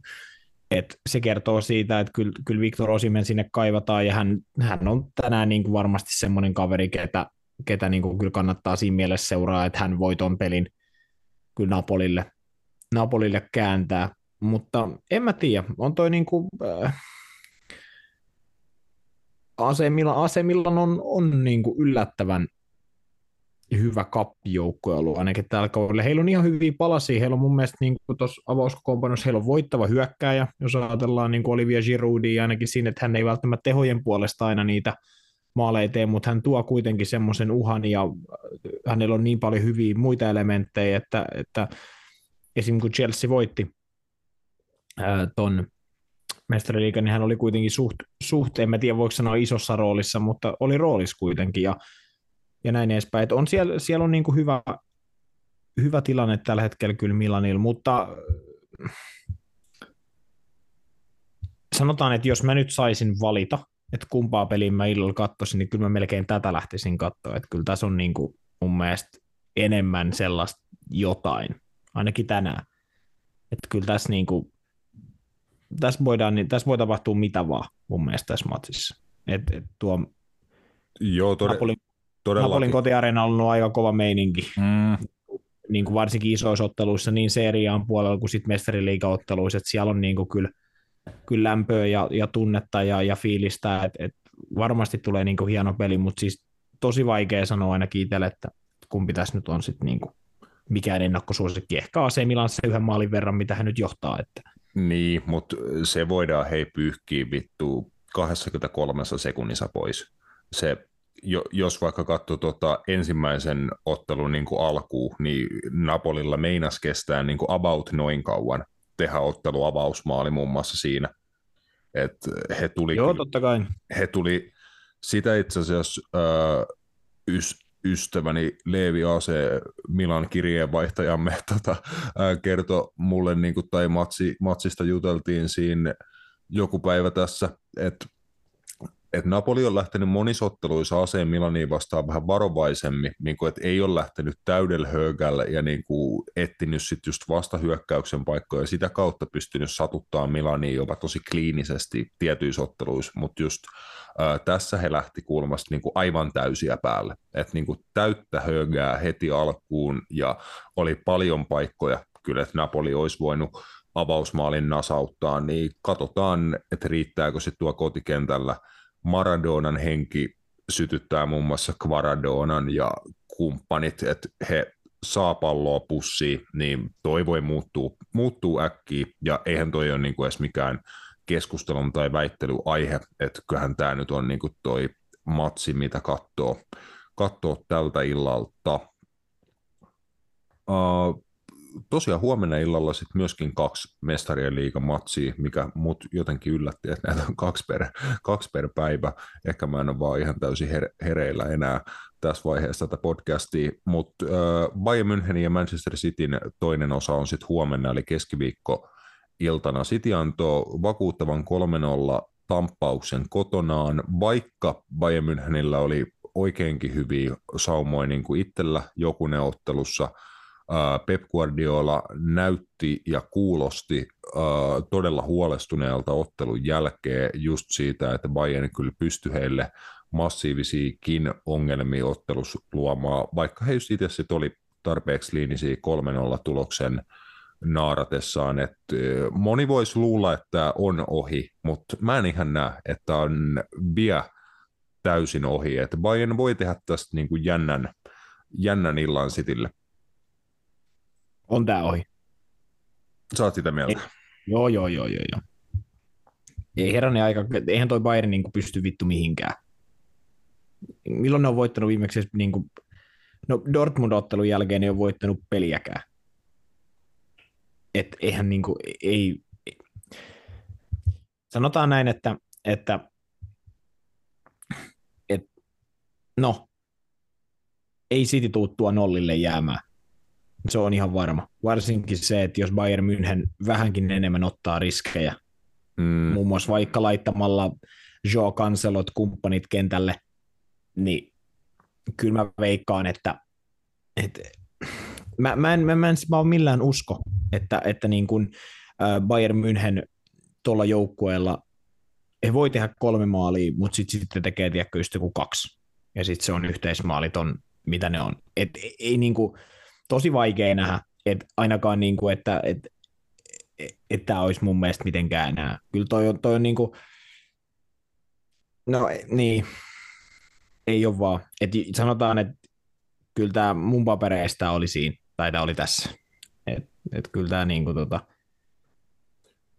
Katsotaan, katsotaan kumpi on niin kuin tällä, tällä haavaa sit oikeassa. Mulla on joku tunne tuossa Bayernista, ja se ekan osan esitys niin kuin kaikille mittareille ei, ei ollut kyllä City vastaan vierais huono. Hirveän harva pitää esim. 56 pinnaa kuulaa tai luo niin kuin 0,9 about maali odottamaan. Et on siellä ollut hyviäkin, hyviäkin hetkiä Bayernilta City vieraana, ja Pep Guardiola niin kuin näytti kyllä sen, sen itse havainnoineen, että tuskin niin kuin kolme nollasta huolimatta, mä en usko, että, että Guardiola ainakaan luulee, että tämä on vielä ohi, että uskon, että sieltä tiedetään, että homma on aika paljon, paljon vielä jäljellä. Siis todennäköisesti City pystyy tämän klaaraan, mutta mä en yllättyisi, jos Bayern niin kuin sanotaan, että vähän, vähän heitä hätyttelee.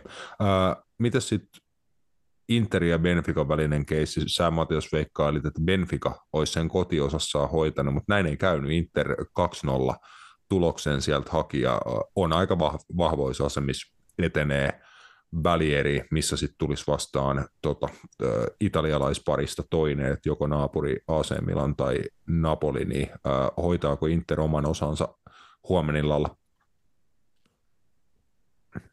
Väsymyksiä väsymys varmaan siis tämä oli, Napoli oli, ei kun anteeksi, Benfica oli niin iso pettymys, että tämä on väsymyksien väsymys on tämän pelin otsikko.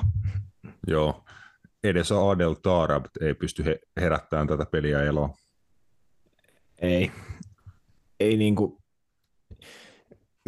se on niinku mun, mun mielestä mestariliikasta tätä niinku toista tavallaan nyt puolta, missä pelaa nämä italialaiset, ei voi enää kukaan herättää eloa. Se on niin kuin väsymyksiä väsymys mulle vaan. Mä oon paho- pahoittelut kaikille Italian jalkapallofanaatikoille, mutta on se kyllä niin kuin vähän vaan silleen, että tiedätkö, kun sen takia mä olisin Benfica halunnut, että en, mä, en mä jaksa katsoa mitään Napoli Interi kahtamatsia tai AC Milan Interi kahtamatsia, sille ei jaksa. ei, ei, ei vittu jaksa. Se on niin kuin, tiedätkö, se on vähän sama kuin te olette joskus sanonut, että ei jaksa mitään Tottenham City tai tiedätkö, tollaisia niin matseja nähdä. Se on vähän niin kuin mulle sama, että ei jaksaisi. Että niin kuin, olisi nyt mennyt vaikka tuo Benfica, se olisi mun mielestä ollut kiva, olisi mm. vähän ollut erimaista. Joten, mutta jo Interille kaikki kunnia oli huomattavasti parempi joukkue siis tuossa äh, Portugalissa ja ansaitsi, ansaitsi kyllä niin kuin johtaa ja, ja menee kyllä jatkoon kotona ilman muuta, että et he on, ja, ja heillä on itse asiassa yllättävän hyvä rekordi niin kuin tämän Simone Insaagin aikana cup-kilpailussa, mitä 75 prosenttia cup-peleistä voittanut. Joo. Se on aika kova, kova rekordi. ei Inter, Inter voi olla siis just tuolla tietyllä, tietyllä pragmaattisuudella ja tietyllä niin kuin lähestymistavalla ja omilla vahvuuksilla, niin jopa niin kuin, no ei nyt ehkä suosikki tuolta puolelta, mutta ää, menee jopa ehkä niin kuin finaaliasti.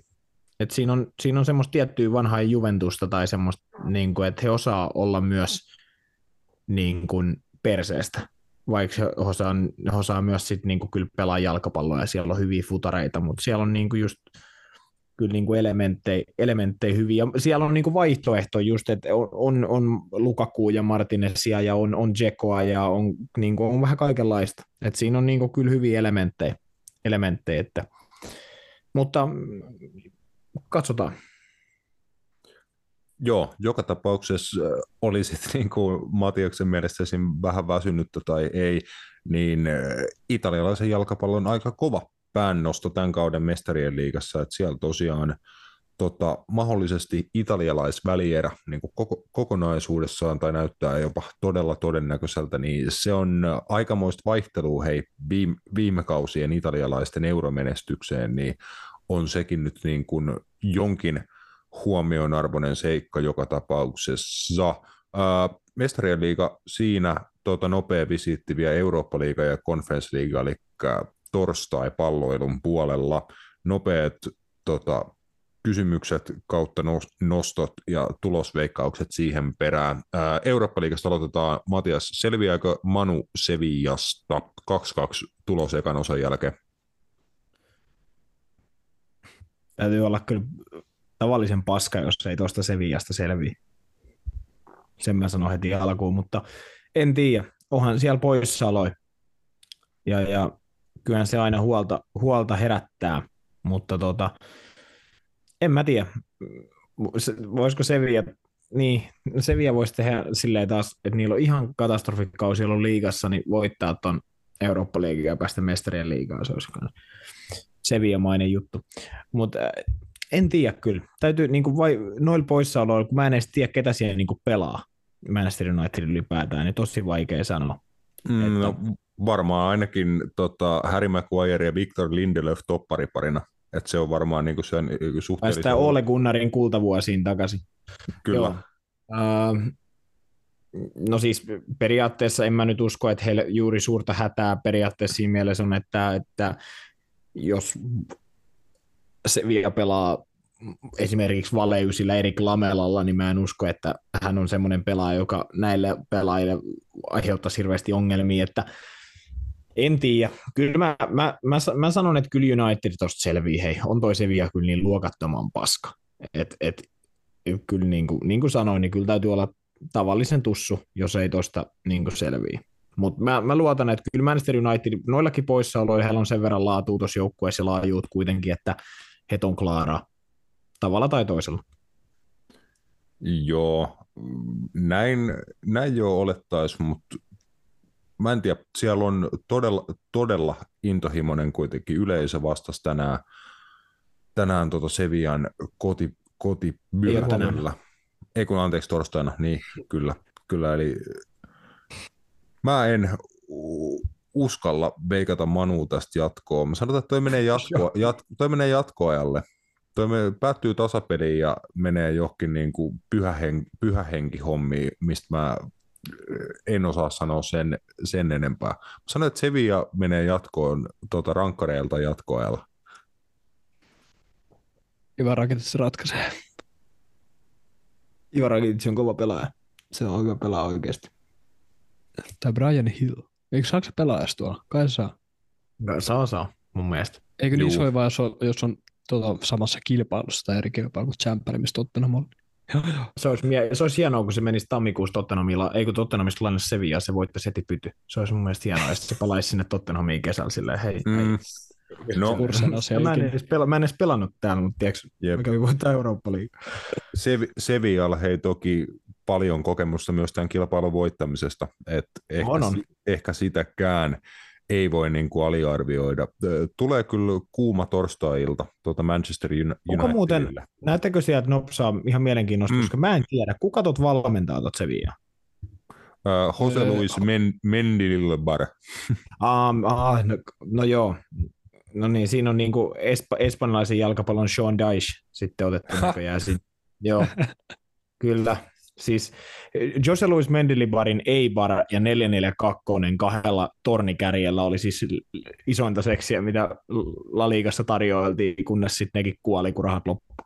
Mutta siis se oli niin kuin, joo, okei, okay, no ehkä mä annan Sevillalle sitten snadisti paremmat saumat just ton takia, että Jose Luis Mendilibar on siellä, se on hieno mies.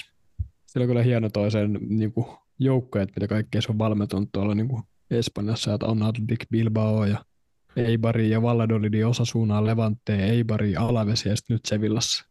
Joo, siis sehän on, sehän on Baski, Baski seuroi pääasiassa valmentanut ja niissä se on aika tunnettu tuo 442 ja, ja tiivis vastahyökkäyspelaaminen, mutta siis se on jo se on legenda espanjalaisessa jalkapallossa. Oh, on melkein tuhat peliä melkein jo ei coachannut. Kova on, se on, se on vanha, ei, näyttää aina ihan pirun vihaselta. Se on, aina, se on, kanssa, se on aina niin semmoinen vitun vanha jäädän näköinen. Toinen mies, mikä, toinen mies, joka aika monesti onnistuu näyttämään vähän vihaselta tai tota, jostain mielensä pahoittaneelta tuolta, tuo valmentajan penkillä, on Jose Mourinho, jonka AS Rooma kärsi tappion tuossa ekasosassa Feyenoordin vieraana, että siellä Rot- Rotterdamilaisseura hakee suurta kostoa, kun he tota, jäi, jäi Jose Roomalle kakkoseksi viime kauden konferenssliigan finaalissa, niin nyt on sitten tässä Eurooppa-liigan puolivälierävaiheessa vastakkain. Feyenoordille tota, kova 1-0 koti, kotivoitto ja Eredivisien kärjessä pahta, pahtavat rotterdamilaiset hakee myös euromenestystä, mutta pystyykö Jose Rooma kääntämään Stadio Olympikolla kelkan? Roope saa päättää. No totta kai pystyy. Kyllä mäkin näin niin kuin paras arvaus, paras arvaus olisi, että he pystyy, täytyy sanoa, että en kyllä pysty toivomaan, että näin, näin kävisi. Että täytyy kyllä Feyenoordille itse toivoa tässä täs kohtaa menestystä, mutta Stadi Olympiko on paha paikka kyllä Josen joukkuetta voittaa, ää, jos Feyenoord pystyy voittaa 1-0, niin valitettavasti veikkaisin kyllä, että Rooma pystyy 2-0 voittamaan. Se on mun niin kuin inhorealistinen veikkausi omalta osalta.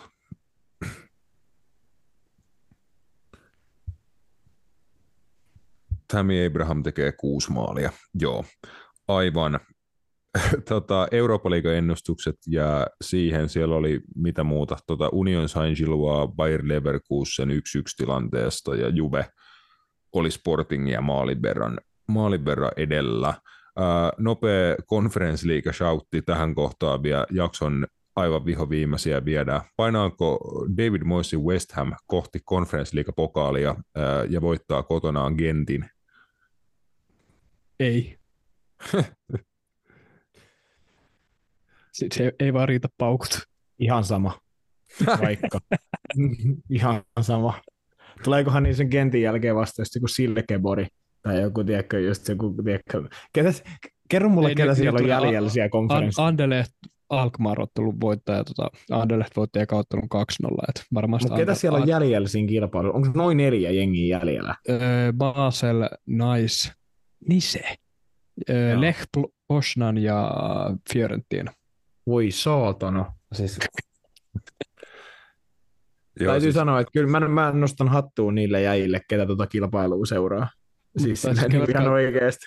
Se on, on niin silleen, että AC Alkmaar tiputti Laatsion, Anderlecht tiputti Villarealin, öö, mitäköhän yep. muita tällaisia vähän oudohkompia.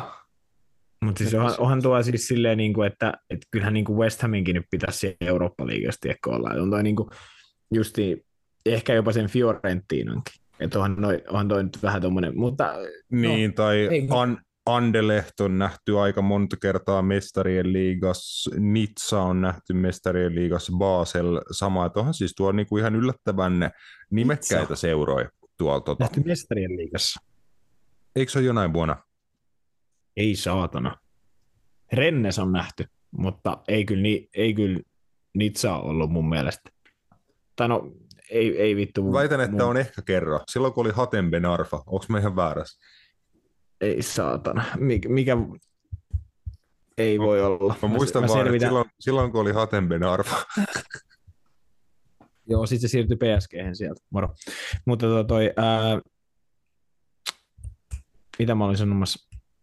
Joo, kyllä West Ham, kyllähän nyt siis sanotaan nyt näin kylmiltä, että kyllä West Hamin toi kilpailu nyt pitäisi Karikin järjen mukaan silti voittaa, että onhan heillä nyt laadukkain joukkue. Tietenkin en tiedä, miten heidänkin prioriteetit menee. Luulisin, että ei ole tämä kilpailu se prioriteetti, mutta äh, onhan, onhan tota, he silleen vähän väärässä sarjassa, jos katsotaan budjetteja ja katsotaan pelaajistoa sun muuta, niin, jos siellä nyt joku Les Posnan on tiedätkö, mukana, niin on se nyt aina vähän sitten, että en tiedä, mutta mm, joo, ei mitään enää. Siis Nitsa oli tota vuonna 1959-1960 oli Euroopan kapissa. Ah joo, se se, se, se, oli. Jo, joo, se oli Sitä sä hait, joo, se se olikin. Jep. Joo, oli pari... Ben Arfa oli joku 16 silloin siellä. Jep. Siinä oli parin vuoden he, heitto, mutta hei, siihen on oikein mainio lopettaa oikein iso satsi tavaraa käyty taas tältä viikolta läpi palataan ensi viikolla, Satsi. niin ensi viikolla niin tiedetään välieräjoukkueet Euroskaboissa ja tiedetään mahdollisesti jotain muutakin. Menkää, vi- menkää viikonloppuna kattoon kotimaista jalkapalloa paikan päälle. Pitäkää itsestänne ja toisistanne huolta ja moi moi.